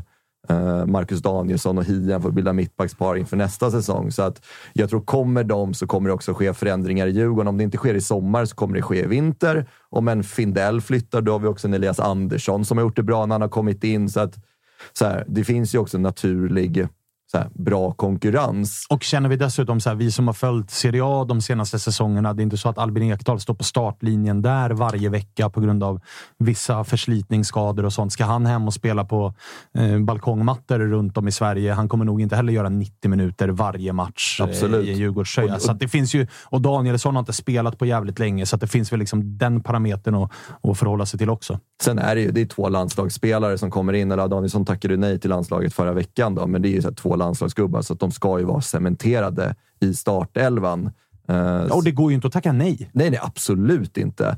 Eh, och så här, ja, men, så här, det är kanske bra att vi får lite rotation på vårt centrala mittfält också. Så här, fan, Findell, Eriksson och Rasmus har lirat jävligt mycket tillsammans. Eh, och så här, få in Albin Ekdal som en supersub, kommer in i 60 eller supersub, han går inte in och stänker, stänker in några baljer direkt. Men, här, Stänger matcher. Exakt, komma in och stänga matcher och komma in med den rollen kanske passar Albin Ekdal jäkligt bra också. Komma in i den eh, rollen i Djurgården eh, till en början. Och vi alla har ju koll på hans skadehistorik. Så att, här, det är väl naturligt också att så här, rotationen kommer ske på mittfältet. Jag tycker mittbacken är mycket mer intressantare där med Danielsson, Hien och, och Ekdal. För man vill ju inte rotera jättemycket i, med, i sitt mittbackspar. Nej, jag tycker å, å andra sidan, om man bara ska se det liksom lite utifrån eller ovanifrån. I det läget Djurgården befinner sig i som klubb och de ambitionerna man har så är det no-brainer att ta in de här två. Alltså, Såklart. Man pratar, ja, ja, alltså, sett till vad de kan bidra med i omklädningsrummet, på träningsplanen, med sin erfarenhet och på planen då givetvis. Men att man, alltså, man bara tittar på liksom, den kapprustning som sker liksom, med Malmö i spetsen och så AIK och Bayern och sen Djurgården. Vill Djurgården följa med på den resan och inte liksom, hur ska jag säga, ha det här eh, hur ska, om vi bara generaliserar. Cifuentes, Bayern, eh, hela kalaset som är liksom på Söder och sen så har du JG-hypen i Solna. Då kanske Djurgården ska vara just att vi tar in precis den här rutinen vi behöver för att kunna hänga på. Jobba kanske lite mer i lugn och ro metodiskt för att också kunna hänga med in i Conference League i de här, som Bosse pratar om, playoff-matcherna. För att det är direkt nödvändigt att inte bli det här liksom fjärde best of the rest-laget och kunna vara med och utmana på lång sikt också. Så att om man bara tittar på de, de karaktärer och de spelare som Malmö planerar att ta hem, till exempel med Pontus Jansson i spetsen, Robin Olsen, Filip Helander och så vidare och så vidare, så är det ju ett uttalat mål från den här typen av klubbar att även om du inte spelar 90 vecka ut och vecka in så innebär den rutinen och det du har så otroligt mycket mer i omklädningsrummet. Det är ju titta på Rosenbergs liksom sista, sista säsong också och som fick krönas med det Dynamo Kiev.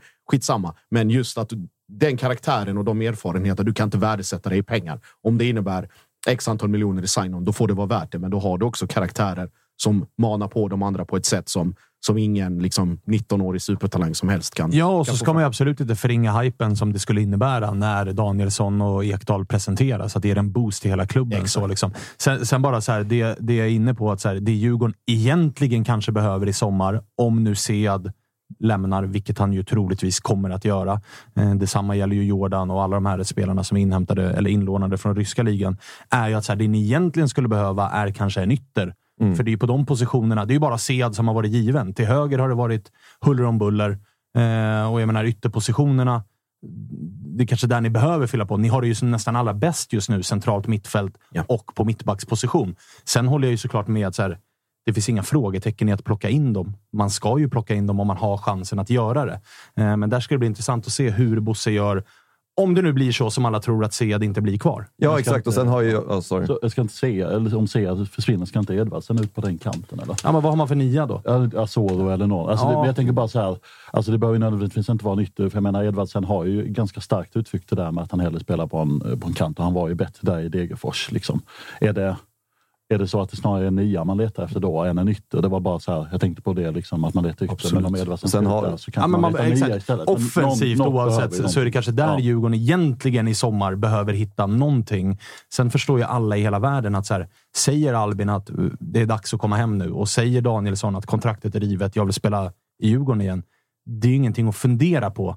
Eh, däremot så är det, du, du fattar ju vad jag menar. Att Ja, ja, och sen en har- ny mittback kanske inte, är, eller framförallt central mittfältare, kanske inte det man sportsligt behöver just nu. Nej, och så här, fan, vår, vår, vårt nyförvärv som Gustav Wikheim har ju inte levererat och det skulle ju vara den naturliga ersättaren till Haksabanovic. Nu har han ju två eller tre matcher på sig att spela in sig i startelvan, eh, Wikheim, och gör han det bra Tycker han kom ändå in fint mot Malmö och gör några aktioner som ändå visar på att det finns, det finns potential där, eller potentialen kommer komma fram. Och eh, Sen tycker jag också, så här, Josip, ditt resonemang där kring att så här, någon gång måste man ju också börja kapprusta. Så här, vill man någon gång komma till ett Champions League-gruppspel etc. Då kan man inte bara ha elva startspelare som ska spela match Precis. ut och match Exakt. in och sen så har man potentialen på bänken. Att vi har gubbar som kanske inte är startspelare men som kan komma in med 30 minuter kvar. Det är också jävligt fint att ha en Albin Ekdal på bänken och kunna stoppa in. Och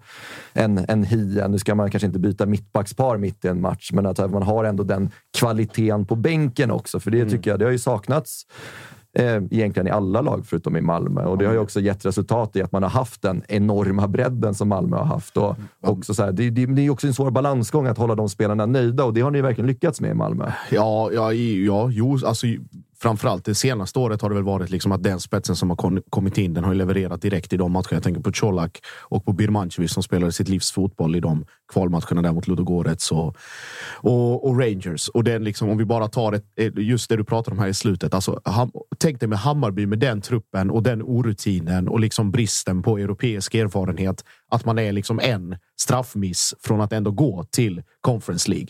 Vad kan det då innebära med ett lag som har spelare som Danielsson, som Ekdal, som JG, Jordan, Milo som liksom bygger på hela det här landslaget. Eller bygger på sig erfarenheter från landslag, från internationella svåra matcher och att man inte blir liksom rädd för situationen. Att shit, nu står allting på spel. Men gå ut och spela bara. Och det är väl så också... Det är så Malmö har nu, tänkt. Ja, och nu är det ju ingen Hammarbyare här, men det, är verkligen, det verkar ju vara så Jesper Jansson har resonerat också. För inför den här säsongen plockar man Loret Sadiko som är tidigare Helsingborg och, och sådär, men som har varit ute i Turkiet och spelat. Mm. Man betalar honom väldigt mycket för att komma tillbaka. Steve Travelli var inte gratis, också en internationell spelare. Och nu går det rykte, rykten om att eh, Niklas Hult är den som ersätter Jehas. Han är väl också 30 plus. Ja. Eh, så jag menar, men har också gjort halva livet utomlands. Ja, liksom. precis. Varit i landslagsdiskussioner och hela den. Precis. Det är sen, den typen av karaktärer du behöver. Sen ska det också sägas att den här bredden är inte bara, för jag tycker det är jätteintressant, det är inne på att så här, vi behöver de här för att ta sig ut i Europa. Men det är väl också att så här, om du tar dig ut i Europa, att du ska kunna slåss om ett guld på hemmaplan. Det är inte bara att så här, för att man vet ju det att så här, ja, men nu lyckades vi i Europa så kom vi fyra i allsvenskan och så blir det inte Europa. Alltså, det här bredden handlar ju också om att kunna liksom, ha kampen om att komma ut i Conference League eller vad det nu är och samtidigt kunna slåss och kanske ta guldet och, och gå ut Conference League och ta guld exakt. samma år. För annars blir det ju det där liksom halv, liksom haltandet. Att så här, ja, men vi, det går jättebra i Allsvenskan och sen går det bra i Europa och dåligt i Allsvenskan. Mm. Sen går det bra i Allsvenskan och dåligt. Alltså, det, och det, har ju, det märkte man ju om inte annat på Malmö förra säsongen. Ju, för det tappades ju poäng. Ja, och... Ganska många sådana under tiden man kvalade. Ja. Så att inte ens, alltså, Malmö löser ju guldet. Ja. Men det är ju också ett av de gulden som jag som aik upplever att Malmö-supportrarna var lite så här, uff där kom vi undan. Där vi gjorde inte vår bästa säsong, mm.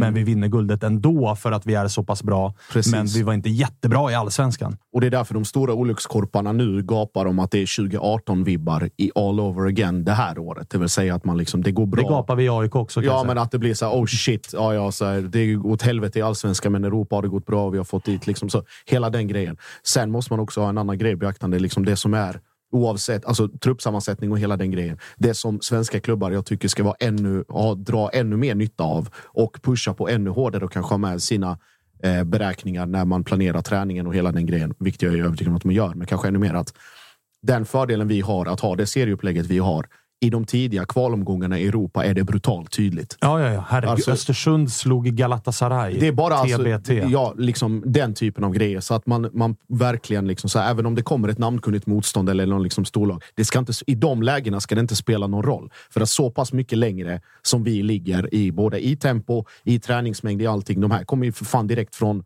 Stranden. Från stranden in i träningen. Bara, oh shit, just det, nu är det Europakval. Och, och det bla, bla, bla. såg man ju just på den matchen, alltså Östersund-Galatasaray. Att hälften, yeah. hade ju, hälften i Galatasaray hade ju kvar förra säsongens tröjstorlek. Satt ju alldeles för tajt. Ja, det är, det är liksom... kroppsfett. 35 procent ja, ja, ja, ja, De, har inte ens, liksom. de har inte ens börjat lira. Där, där var du inte ens på bänken, Josip. Där var du fan i startelvan. Exakt. Så det, var ungefär, det var ungefär så det såg ut. Liksom. Ja, ja. Eh, ja, men sen så, så här också så här, någonting som Malmö har haft lyxen med. Det är ju inte heller att man behöver kanske räkna på avkastningen på spelare. För att de pengarna kommer för att man kommer vidare ut i Europagruppspelen. Så låt säga om Djurgården skulle plocka in en Albin Ekdal och en Danielsson. Då gör man det i syftet för att man vill komma till ett gruppspel och där sker avkastningen på de spelarna. Och det är lite så som att så här, ja, men alla andra klubbar, typ förutom Malmö, har kanske inte råd att göra de satsningarna, men någon gång måste man också våga göra satsningen. För avkastningen kan inte alltid bara komma på att köpa och sälja spelare. Det har ju Malmö kommit vidare Det ifrån. vill man ju inte. Man, man kan gå till ett eh, Champions League-gruppspel, Europa League eller Conference League. Och då har du en jävla intäkt som täcks av att du kanske inte behöver sälja de här spelarna, utan du köper in dem för att du får intäkterna från Europagruppspelet istället. Och just det där kan jag, liksom, det kan jag störa mig lite på med den moderna fotbollssupporten. Att så här, det, det, det börjar nästan bli en trend att, att sälja spelare är nästan viktigare än att vinna matcher och titlar och den här grejen. Att, alltså så här, hur mycket bättre blir inte Hjalmar Ekdal av att spela bredvid Marcus Danielsson? Hur mycket bättre stärks inte hans... Säg att Marcus Danielsson är skillnaden. För jag menar, om Isak Hien och, och Hjalmar Ekdal ska spela avgörande Conference League-kval playoff-match mot Basel. Det kan absolut vara så att det är deras misstag, orutin, som gör att Djurgården åker ut en sån match. Har man däremot Hjalmar Ekdal med Marcus Danielsson, som har spelat slutspel i EM nyligen, då ökar ju sannolikheten att Djurgården vinner den matchen. Då går Hjalmar Ekdal in i ett gruppspel i Conference League med Marcus Danielsson bredvid sig. Vad gör det med Hjalmar Ekdals värde kontra att bara spela allsvensk fotboll? Jag tror att det gör jävligt mycket. Titta på AIK just nu med Bilal Hussein. Jag tror att han är mycket mer värderad och bättre fotbollsspelare av att spela bredvid Sebastian Larsson än om han och Yasin Ayari hade spelat match ut och match in. Bådas värde hade gått upp, men troligtvis inte lika mycket. Så jag tror ju verkligen att det går att kombinera just det där att så här, du behöver inte ha tio spelare i startelvan som alla kan säljas utomlands. Det räcker med två, tre. Bara resten är liksom tillräckligt bra som gör att de här unga spelarna lyfts. För det, det, det stör mig lite grann att många är, tänker för mycket på så här vidareförsäljning, vidareförsäljning. Vi, men när man värvar en ung spelare är det många supportrar som typ, alltså redan innan de ens börjar prata om hur bra han kan bli, är så här, det där kan vi sälja vidare. Låt han vinna någonting först kanske. Låt, vi, vi, låt oss vinna matcher. Liksom. Så att det är lite trend å- åt fel håll, tycker jag. Jag tänker ju bara, alltså, om vi tar det, det, jag var väldigt svartvit där och då. Men jag, jag kommer ihåg att det första jag sa till, till liksom mitt sällskap där när Colak gör 2-0 mot Rangers. Det är liksom, där betalade han av sig. I, alltså de två målen. Han hade kunnat göra noll mål de, dessförinnan och noll mål därefter. Men det hade fortfarande varit att i den situationen, det var precis det han kom för. Där kom pengarna. Inget snack. Sen är det klart att det hade sett som ett fiasko. Liksom. Två mål, ja, men vilka två mål var det? Ja, det var de som säkrade. För i, hur- oavsett hur det hade gått mot Ludogorets, det hade ändå varit Europa League. Och så miljonerna hade ju ramlat in i vilket fall som helst. Men fortfarande, likväl. Det, det, ska, liksom, det ska vara spetsvärvningar eller rekryteringar, men de ska också bidra när situationen kräver det. Som Danielsson om han skulle gå in, eller Albin Ekdal i en sån match, eller John Guidetti liksom i, i omgång 27 och bankar in ett hattrick. Du fattar vad jag menar? Ja, ja, så att det definitivt. blir liksom, Och sen börjar vi komma ifrån lite det här att här, man, man gör en satsning. Det har ju varit så mycket snack om det. Liksom, början av 2000. Man ska göra en satsning mot Europa. Man ska göra en satsning. Nu börjar vi ändå, så här, många lag börjar ändå få rätt bra kassor. Att okej, vi gör en satsning då. Okej, det gick inte till Europa den här gången då. Ja, men vi behöver inte lägga ner föreningen och hela vår verksamhet för att vi satsade det här året, utan vi kan ta med den här satsningen in i nästa år, året efter. För att vi har så pass bra ekonomi nu i många klubbar i allsvenskan också. Att det behöver inte heller bli den här satsningen och sen så flög det inte. Ja, men de här Ja, kortsiktiga lösningarna. de, ja, men exakt. Alltså, det behöver inte svida så hårt i, i plånkan nu som det gjorde kanske förr i tiden. Hörni, eh, helgen stundar. Olof, eh, din ångest eh, börjar bli ännu större. Men Kalle, innan eh, vi går in på matcherna som ska spelas så, så tänkte jag att du skulle få komma med ett litet instick. För det ryktas om tävlingar och grejer igen. Ja, men visst fan är det så. Alltså, de bara pumpar ut tävlingar borta på Unibets Instagram. Där ni kan kika in då och vinna eh, VIP-biljetter igen. Fem stycken VIP-biljetter vardera till val. Match väljer alltså två deltagare. Det man gör är att gå in på Unibet Sverige som de heter på Instagram och så får du helt enkelt skriva under den bilden. Det är en bild där det står tävling och så står det alla matcher. Så får du skriva vilken match du vill gå på och så lottas det ut då. Och eh, ska vi se, den lottas fram fredag den 20 maj klockan 12. Så eh, raska steg bort till eh, Unibets Instagram. Då. Eh, ett par spännande matcher har vi ju Mm. till helgen som kommer. Bland annat så ser man ju fram emot eh, Västkustpärlan? Elfsborg, Göteborg. Mm. Där det ju är kris i Göteborg Men där Elfsborg har typ samma poäng, men ingen pratar om att det är kris i den klubben. Och de kom ju trots allt... Vart kom de? Fyra? Trea? Mm. Vart fan de nu kom förra Ja, säsongen. precis. Men topplag, så att det blir ju jävligt intressant att Säger väl se. en del om klubbarnas dignitet kanske. Eh, får man lov att säga. Man får dra det lilla. Jo, men, och där pratade vi ju till exempel med Leo Bengtsson eh, förra veckan, som ju var inne på att så här, det finns ju för och nackdelar med att spela med Häcken. Mm. Det är att så här, pressen är inte lika stor, vilket gör att går det dåligt, rubrikerna blir inte lika illa i en klubb som Häcken och detsamma gäller ju Elfsborg. Även om Elfsborg är något hack upp i liksom intressemässigt eh, jämfört med, med Häcken så är det ju eh, förvånansvärt lite snack om att Elfsborg... Många är ju duktiga på att berömma Elfsborg när de är bra. Att så här, metodik och de arbetar långsiktigt och hit och dit. När det går emot, då blir det bara tyst. Det blir ingen kritik, utan Men det, det blir, blir bara ganska Häcken. tyst. Alltså det är det där att liksom, mindre klubbar med mindre intresse har den där att det är snack om dem när det går bra men ingen snack om dem när de går dåliga. Det känns ju liksom, det är ju Lite det som så. ligger och pratar Den om som. Den geografiska periferin, som det heter. Borås och Hisingen. Det, det finns för mycket annat i Göteborg respektive Västra Götaland som, som drar intresse. Eh, vi ska prata mer om den matchen på fredag, för då får vi Elfsborgs besök i studion och så kommer ju Jocke hit också. Eh, får vi se vilket humör, eh, humör han är på. Det är alltid lite coin flip när han ska in och, och, och surra. Men eh, Djurgården ställs mot Kalmar borta. Jävla lurig match. Ni har vunnit den en gång tidigare i år, Svenska Cupen. Men eh, hur går tankarna?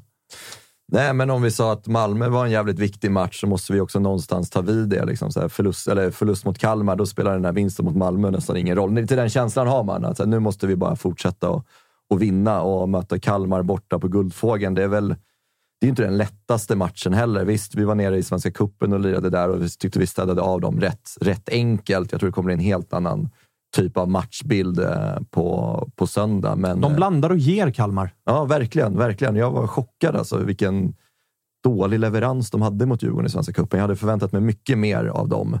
Får vi se om Rasmus Elm startar också på söndag. Det börjar, Ja, det vore ju- börjar kurra lite i kistan. Det vore ju sjukt ifall han eh, gjorde det. Han har lagt av fyra, fem gånger nu. Ja, han var ju tillbaka bänken nu senast. Och Rydström sa ju det, att han har varit outstanding om han hoppat in i allsvenskan. Så vi får se om vi ser honom. Men så här, vinsten mot Malmö betyder ingenting om vi inte vinner mot Kalmar. För då känns det lite som att vi är tillbaka i samma ruta som vi var i, i måndags där innan matchstart. Så att nu måste vi bara fortsätta vinna och sen har vi Varberg hemma innan uppehållet. Så att sex poäng de här två matcherna nu är nästan ett måste för att vi ska kunna ja, men, så här, Haka ha, på där. exakt, haka på där uppe i toppen. Och ser vi gärna lite poängtapp där i våra resterande lag där uppe i toppen kommande omgång. Det får vi se hur det blir. Men eh, alltså Helsingborg-Värnamo har ju faktiskt någonting. Det är nästan, jag ska inte säga att det är GIF Sundsvall-Degerfors-vibbar, men det, det är ju en ganska rejäl kniv mot strupen och, och hyfsat mycket sexpoängsmatch för Helsingborg mot Värnamo. Ja, eh, jag tror än mer ångest för eh, Helsingborg än för Värnamo. Värnamo är väl liksom, eh, om man jämför med den GIF Sundsvall Degerfors, jag förstår precis var du kommer ifrån för det är två bottenlag, men Värnamo är ändå kalkylerade med det här. Liksom. De känns nog tryggare i Och de är ju också relativt nöjda med krysset Exakt. här. Och de är, ju, de är ju också, tänker jag, liksom, de kalkylerar ju liksom med det här. De visste ju hela tiden, det borde väl vi också veta till Helsingborg. Liksom. Men, men ja, så att det är klart att det är en ångestmatch och det är klart att man måste må sämre innan man mår bättre igen. Och det, den här dagen och den här inspelningen har väl varit snack om Albin Ekdal och bredd och satsa mot Europa och sånt. Det är klart att man inte går härifrån med stu, en, något studs i stegen överhuvudtaget. Det är så jävla mycket sound of silence där borta. Men vad, eh, alltså vill du se eh, formationsförändringar? Vill du se eh, liksom spelare in, spelare ut ur den här elvan? Eller vad vill du se för att Alltså ska... jag vill se Dennis Olsson och Rasmus Jönsson hoppade in mot Degerfors och är väl de två spelarna som kommer därifrån med någorlunda, kan liksom ändå sträcka på ryggen. Jag vill se dem in i elvan. Och ut? Eh, då vill jag Al- Alhamlavi ut och eh, sen får jag väl, ja, Gigovic eventuellt.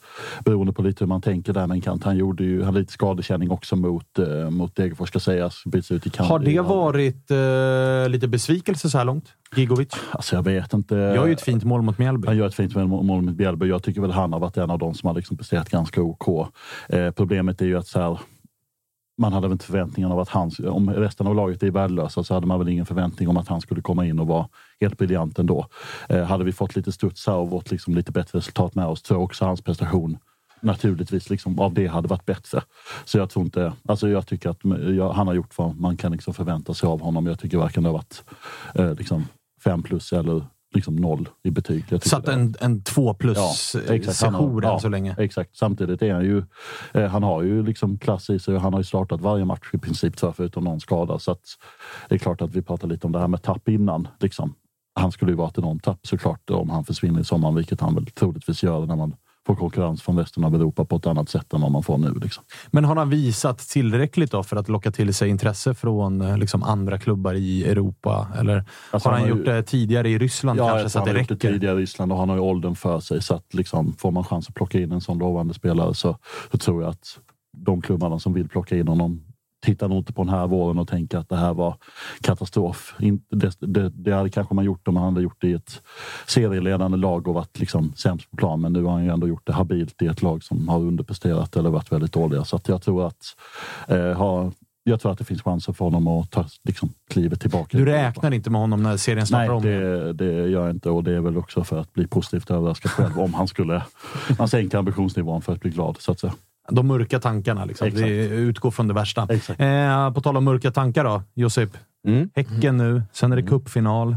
Mm. Vad, eh, alltså, Plus vad, Degen away. plus Degen away. Vad, vad är det för elva vi får eh, se här i nästa match, tror du? Är, det, är, du, är du uttagen i truppen, eller hur funkar det? Nej, jag stå, har ju stått och värmt för fullt här nu i två veckor. Så att, nej, jag kan börja med ett klargörande. Jag vet att vi pratade tidigare om att Malmö skulle stanna kvar i Stockholm och så vidare. Jag, fick, jag ska villigt erkänna att det fick jag om bakfoten rent planeringsmässigt, kalendermässigt. Man åker alltså direkt till Degerfors efter matchen mot Bayern i kuppen. Så man åker inte liksom Stockholm, Malmö, Degen, utan man åker direkt Stockholm, Degen. Så man har åkt hem nu, Häcken hemma och sen är det precis som vanligt fram till kuppen och sen åker man då direkt. Så har vi det ur världen. Ah, kan- okej. Så, eh, Det var därför Pontus Jansson var så förvirrad när vi ställde frågan. Ja, fattade han ingenting. fattar ingenting. Ja, jag surrade med dem igår. De sa ingenting om det nej, där. nej, nej. Så att då har vi det klargjort. Men det viktigaste för Malmö just nu det är att den här skadelistan inte blir längre. Att den inte liksom håller sig kvar på nio man utan att den successivt minskar. Nu, om man ska ta någon ljuspunkt från det här. Jonas Knutsen, Ola Toivonen och framförallt Isak Kiese på bänken eh, mot Djurgården. Kommer tillbaka nu och lär väl vara i princip matchklara.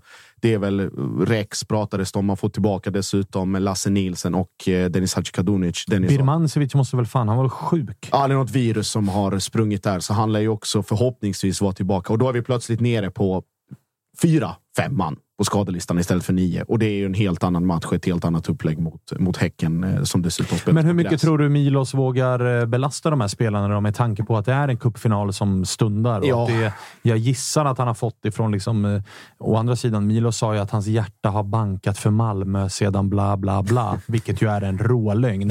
Men, men han har ju såklart liksom nåtts av infon att hej, det var ett tag sedan vi vann den där kuppajäveln.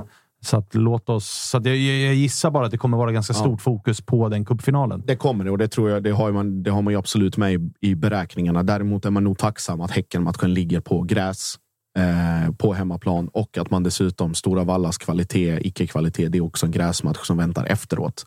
Så att man har nog styrt planeringen ganska ordentligt där. Sen så tror jag inte att man kommer gå och liksom kasta in dem från eh, från 0 till 100. Utan det blir väl nog den som är närmast liksom startspel är väl egentligen då Knudsen eh, och, och Toivonen att starta. Sen är det Rex på väg tillbaka. Velko kommer gå in och då Lasse och Dennis som är givna. Som det, Dennis var avstängd och Lasse sjuk. Ja. Och det, det behövs ju direkt och då blir det något helt annat i den backlinjen liksom omedelbart. Så kan man i alla fall släppa den huvudverken i den lagdelen och bara försöka titta framåt. Sen är det ju fortfarande det är de två viktigaste spelarna. Det är AC och det är eh, Lewicki. Eh, och hur man ska... Inte Kiese. Ah, Ja, han är viktig, men han är i alla fall.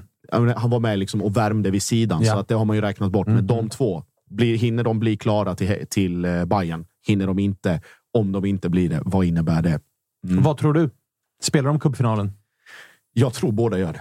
Ah, okay. Och då safear man nog hellre mot, mot Häcken, i alla fall med de två. Och sen så är det liksom... Jag tror att cupfinalen kommer bli så pass viktig. Jag, nu räknar jag iskallt med sex poäng mot både Häcken och, och Degen utifrån underlag och eh, vad som är på väg tillbaka.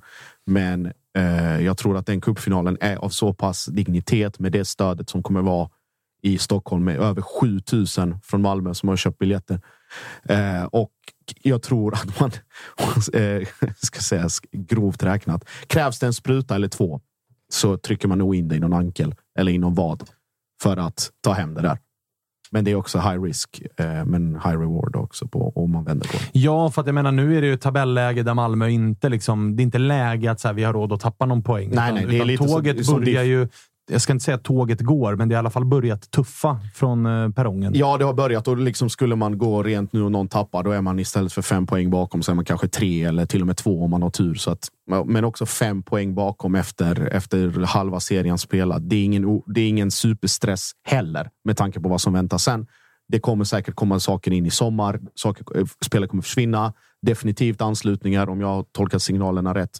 Eh, och då också, jag tänker bara på den här IFK Norrköping-grejen som ledde med sju poäng för MFF efter sju omgångar och till och med poserade på bilder och gjorde det till en meme. Och sen så fick man äta upp det i, i november. Så att jag tror man, de, de är nog ganska lugna sett så. Det mest akuta är ju fortfarande listan måste bli kortare på spelare som inte är tillgängliga. Hur eh, Snabbt. frustrerat är det? Alltså som Malmö-supporter att så här, hela tiden så vet man om att Milos kan inte direkt välja en startelva, utan Nej. det är snarare liksom pussla ihop en Mm. startelva och spela spelare på positioner de inte är vana vid och, och, och liksom spela spelare som inte är 100 procent, utan man vet att du har max 60 i dig idag. Jag tror, man är, mer- jag tror man är mer frustrerad över att de som är tilltänkta ersättare uppenbarligen inte håller måttet. Eh, om det beror på att de inte har spelat tillräckligt. Man ska ha med sig också att Milos har ju, han har ju inte roterat så jävla mycket.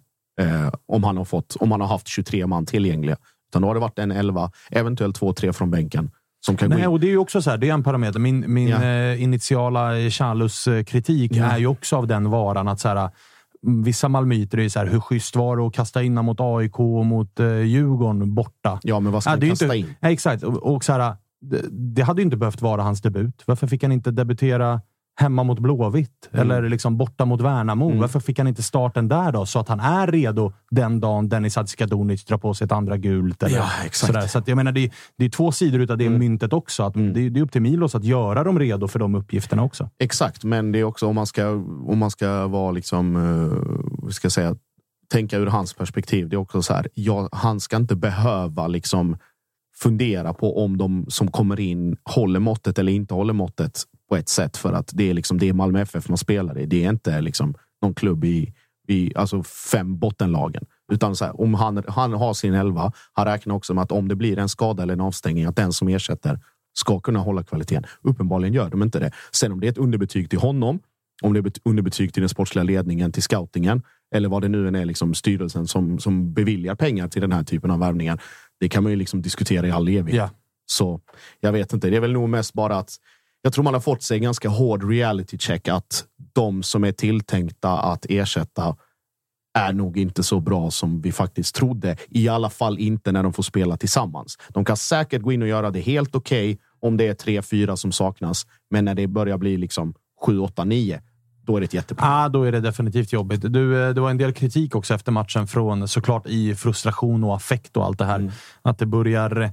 Man ska ju absolut inte ta liksom, sociala medier och Twitter för någon slags sanning, att så här tycker alla. Men, men det var väldigt upprört mot, eh, mot just Milos håll efter de här två senaste matcherna mot AIK och Malmö, eller mot AIK och Djurgården. Är det någonting att eh, Alltså, finns det någonting där eller är det bara liksom Twitter-troll som vill bara spy sin galla? Ja, det är affekt skulle jag säga. Alltså ropa på avgång på en tränare som har det materialet han har att tillgå i den här, som vi sa, trestegsraketen av, av bajs.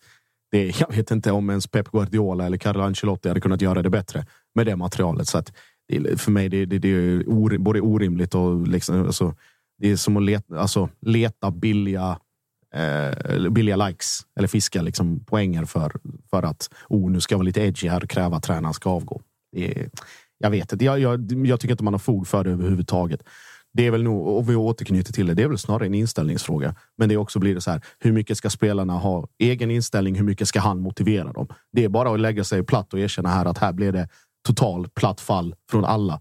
Från den taktiska förberedelsen till den spelmässiga insatsen och sen allting där, därutöver.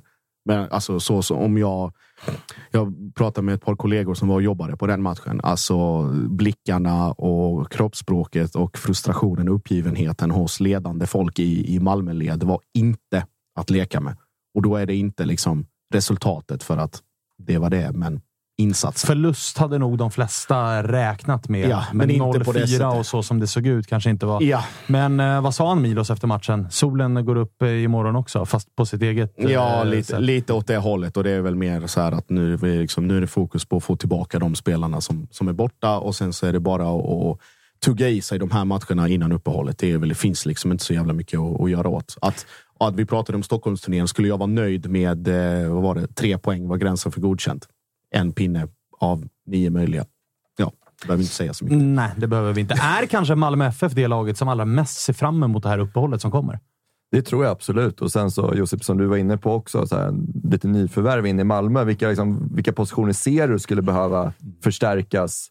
För att det, det är ändå bra gubbar på alla positioner. Ja, så jag ska in, det det. ska in alltså startelva-spelare eller ska det liksom in backning bakom dem? Ja, det Ser är det som är 10 000 kronors frågan. Jag, skulle, jag är helt övertygad om att man tittar på målvaktspositionen.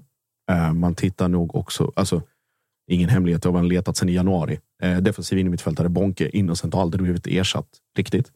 Eh, och där behöver du med tanke på skadehistoriken på de andra och ruljansen och tempot och sådär. Jag är nästan helt säker på att man letar efter mittback också.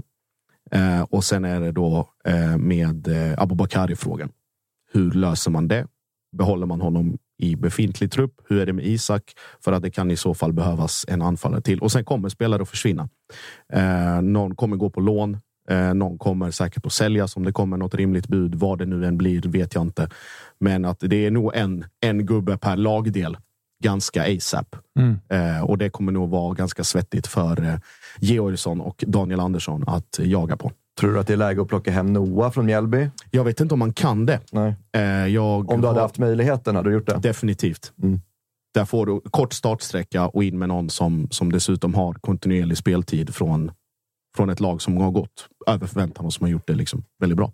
Hatar du inte va, Olof, när det är lite, lite halvsvettigt i Malmö ändå? Nej, det är klart att den här 4-0-förlusten är liksom den enda lilla ljusglimten i. Och den, den ljusglimten suger man ju åt sig. Ja, och, ja, ja, ja, ja, och eh, går ut på Twitter och de delar ut om Malmös bredd och vipp och så. Men det är, man får ta de små segrarna man kan i det mörka. Ja, det förstår jag. Det förstår jag. Vi får se ifall det kommer någon ny seger till, till helgen för, för Helsingborg, för det behövs sannerligen. Det gör det. Eh, Kalle, Ja. Kul avsnitt ju. det Bosse med mjukglass borta Ja. i, i Norrtälje. Det, det, det var en trevlig pratstund. Ja, men vilken, vilken mysgubbe han var, tycker jag. Ja, mycket, mycket nöjd med det här. Eh, jag skulle bara vilja flika in lite, om jag får. De har Kör. släppt eh, nya märket. Eh, jag dividerade ju om hur det skulle uttalas, om det var Kesera Sera eller Kesera Sera. Idag i alla fall på nluman.com. Så ni kan ju titta in där och använda koden TUTTO20. Jag har en liten sån här en, eh, grafikgrej, så kan ni, ni som eh, hör dåligt kan ju läsa också. Då. Eh, så kan ni använda TUTTO20 i kassan för att få 20 rabatt på hela sortimentet, inklusive det här nya märket Kesera Sera. Och så hade vi väl också någon tävling, va? Ja, vi har ju tävlingen hos Unibet eh, som jag nämnde innan. Då. Gå in på Unibet Sverige på Instagram och eh, tävla om fem stycken VIP-biljetter till valfri eh, match i nästa omgång av Allsvenskan. Då. Eh, kommentera under deras bild där. Så lottas det på fredag klockan 12. Härligt! Vi har... Uh, Fredde, du vill säga någonting här? Ja, men jag har en sista fråga till Josip innan vi lämnar. Ja, eh, Okej, du vill fortsätta hälla. Oh, det fanns lite salt kvar i den där kvarnen. känner Jag Jag har en lite, lite, lite funderingar. Passa på, passa Ja, på. nej, men jag tänker där när man stoppar in Ola Toivonen med fem minuter kvar. Ja. Vad, vad är tanken med det, tror du? Vilken jävla fråga. Eh, Tro mig, jag har ingen aning. Jag, jag, Alltså, Josip var på tuben på Ja. väg hem då. Han, vet- han, det här är Ja. nyheter för honom, att Ola Toivonen blev inbytt. Man Stoppa tyckte in- ju synd om Ola ju. Kom in 85 Ja, jag vet inte 4-0. riktigt vad det där skulle... om honom. Jag vet inte vad det där skulle leda till eller vad om det skulle ge någon effekt överhuvudtaget. Det var väl... Ja, jag, jag ingen aning. Men är det inte bara minuter i benen då? Alltså eftersom han ändå har varit lite... från- Kanske. Alltså. Kanske testa, se lite, se det som någon jävla uppvärmning. Springa och dra i, i Mange och låtsas sparka ner honom eller whatever. Det, det är skitsamma. Det är liksom fem minuter på, på plastmattan och så går man av. Och så, hur kändes det? Ja, helt okej, bra. Då kanske vi gick från 30, 30 minuter till 45 mot Häcken. Det kan vara något sånt. Det, det- det- svaret. Du tyckte bara det var skönt. Ja, ja, men vi undrade lite där på läktarna. Vad, vad, vad, vad, vad är det för här? strategisk grej de kommer göra nu? Här? Återigen, Ska ni inte göra fem? Var Bara? du nervös? ruggigt. Ja, Återigen, passa på och njut så ses vi och hörs. Jag november, tänker ju bara att jag ska inte vara för liksom, jiddrig mot Josip här, för man vet ju hur det här kommer sluta ändå. Sen går de som tåget och varenda gubbe är tillbaka. Och, Man får passa på när man ja, kan. Alltså, jag, Man jag får passa vet, men man får ju tillbaka en dubbelt då. För, Absolut, jag det vet menar, vi. Ja, herregud. Det ska bli så jobbigt i höst att höra om den där jävla vinnarmentaliteten och det sitter i väggar och, och Ola allt det där. Toivonens fem minuter i Stockholm. Ja, är var man där var. Man Ja. hör Josip sitta och säga så här. Kommer ni ihåg när Gnaget trodde de skulle vinna guld där i maj? Ha, ha, ha. Spela pianot. Ja, ja, ja, just det. Ja, vilket jävla piano är det du pratar om? Återigen, passa på Eh, snabbt. vi får passa på att njuta lite grann. Ja. Eh, vi är 4178 följare på Twitter. Det är väl alldeles för lite, va? Ja, Upp mot tio innan Upp mot sommaruppehållet. 10 Ja, innan sommaruppehållet. Tycker jag Vad heter vi då? Eh, Totosvenskan. Ja. Eh, väldigt, väldigt enkelt. Samma Verkligen. sak på Instagram, så att in och följ oss där. Finns ju också på Kalles favoritplattform eh, TikTok. TikTok. Eh, växer så det knakar även där. Så att, följ oss på alla de här sociala medierna. Eh, följ oss även på överallt där ni lyssnar på, på poddar. Kanske framförallt på, på Spotify. Där kan man också du vet, ratea. Jag vet, och det är så jävla praktiskt det här med att följa, för jag har ju precis börjat följa Toto-svenskan på Spotify. Då. ja, men det är Välkommen. grymt. Ja, men det är grymt, för då vet jag om jag har gjort något fel. Ifall inte avsnittet dyker upp, då bara, ah, men nu fick jag en liten notis. Ah, nytt avsnitt. Perfekt, då är det bara att klicka sig in där så kan man lyssna direkt. Mm. slipper man skriva och fråga när kommer avsnittet. Det är Exakt. Mm. bara att följa, klicka på den där klockan och, och hålla på med allt det där. Vi är tillbaka igen på fredag. Då blir det Elfsborg, då blir det Blåvitt och så får vi se lite grann vad vi har för tredje gäst i studion. Det har vi inte riktigt spikat ännu, men Elfsborg och Blåvitt ska det bli, för det är ju en lite och ganska mycket av en ångestmatch. Inte riktigt eh, Helsingborg-Värnamo, eller kanske mer. Eller, Olof? Ja, det alltså, de det är ändå, vänt- det är ändå väntat att ni skulle Ja, vara där exakt. ni är runt strecket. Att Kollade både Elfsborg och Göteborg är där de är. Kollade man på spelschemat innan säsongen så tänkte man att de här matcherna mot Degerfors Värnamo kommer bli viktiga. Det visste vi redan innan. Men Ja. att den här matchen eh, Göteborg-Elfsborg skulle vara så här viktig som den nu är. Det, visste man, det trodde man kanske inte riktigt. Man trodde kanske att det skulle vara lite lugnare i botten. Framförallt trodde inte Jocke det efter tre gånger 90 minuter. De tre inledande i Allsvenskan. Då började han ju kika på... Liksom, han var inne på... Jag såg det på hans lur en gång. Han var inne på flygbolagen och började kolla liksom, hur ser priskalkylen ut inför nästa års Europaresor. Så att menar, Att det, hans fötter är nere på jorden, det är bra för allihopa. Ja, det tror jag också. Det ska bli, det ska bli jävligt fint på fredag i alla fall. Vi tackar för att ni var med idag och vi tackar för att ni har lyssnat och eh, tittat på, på oss och så hörs vi igen på fredag. Hej på er! Stort tack.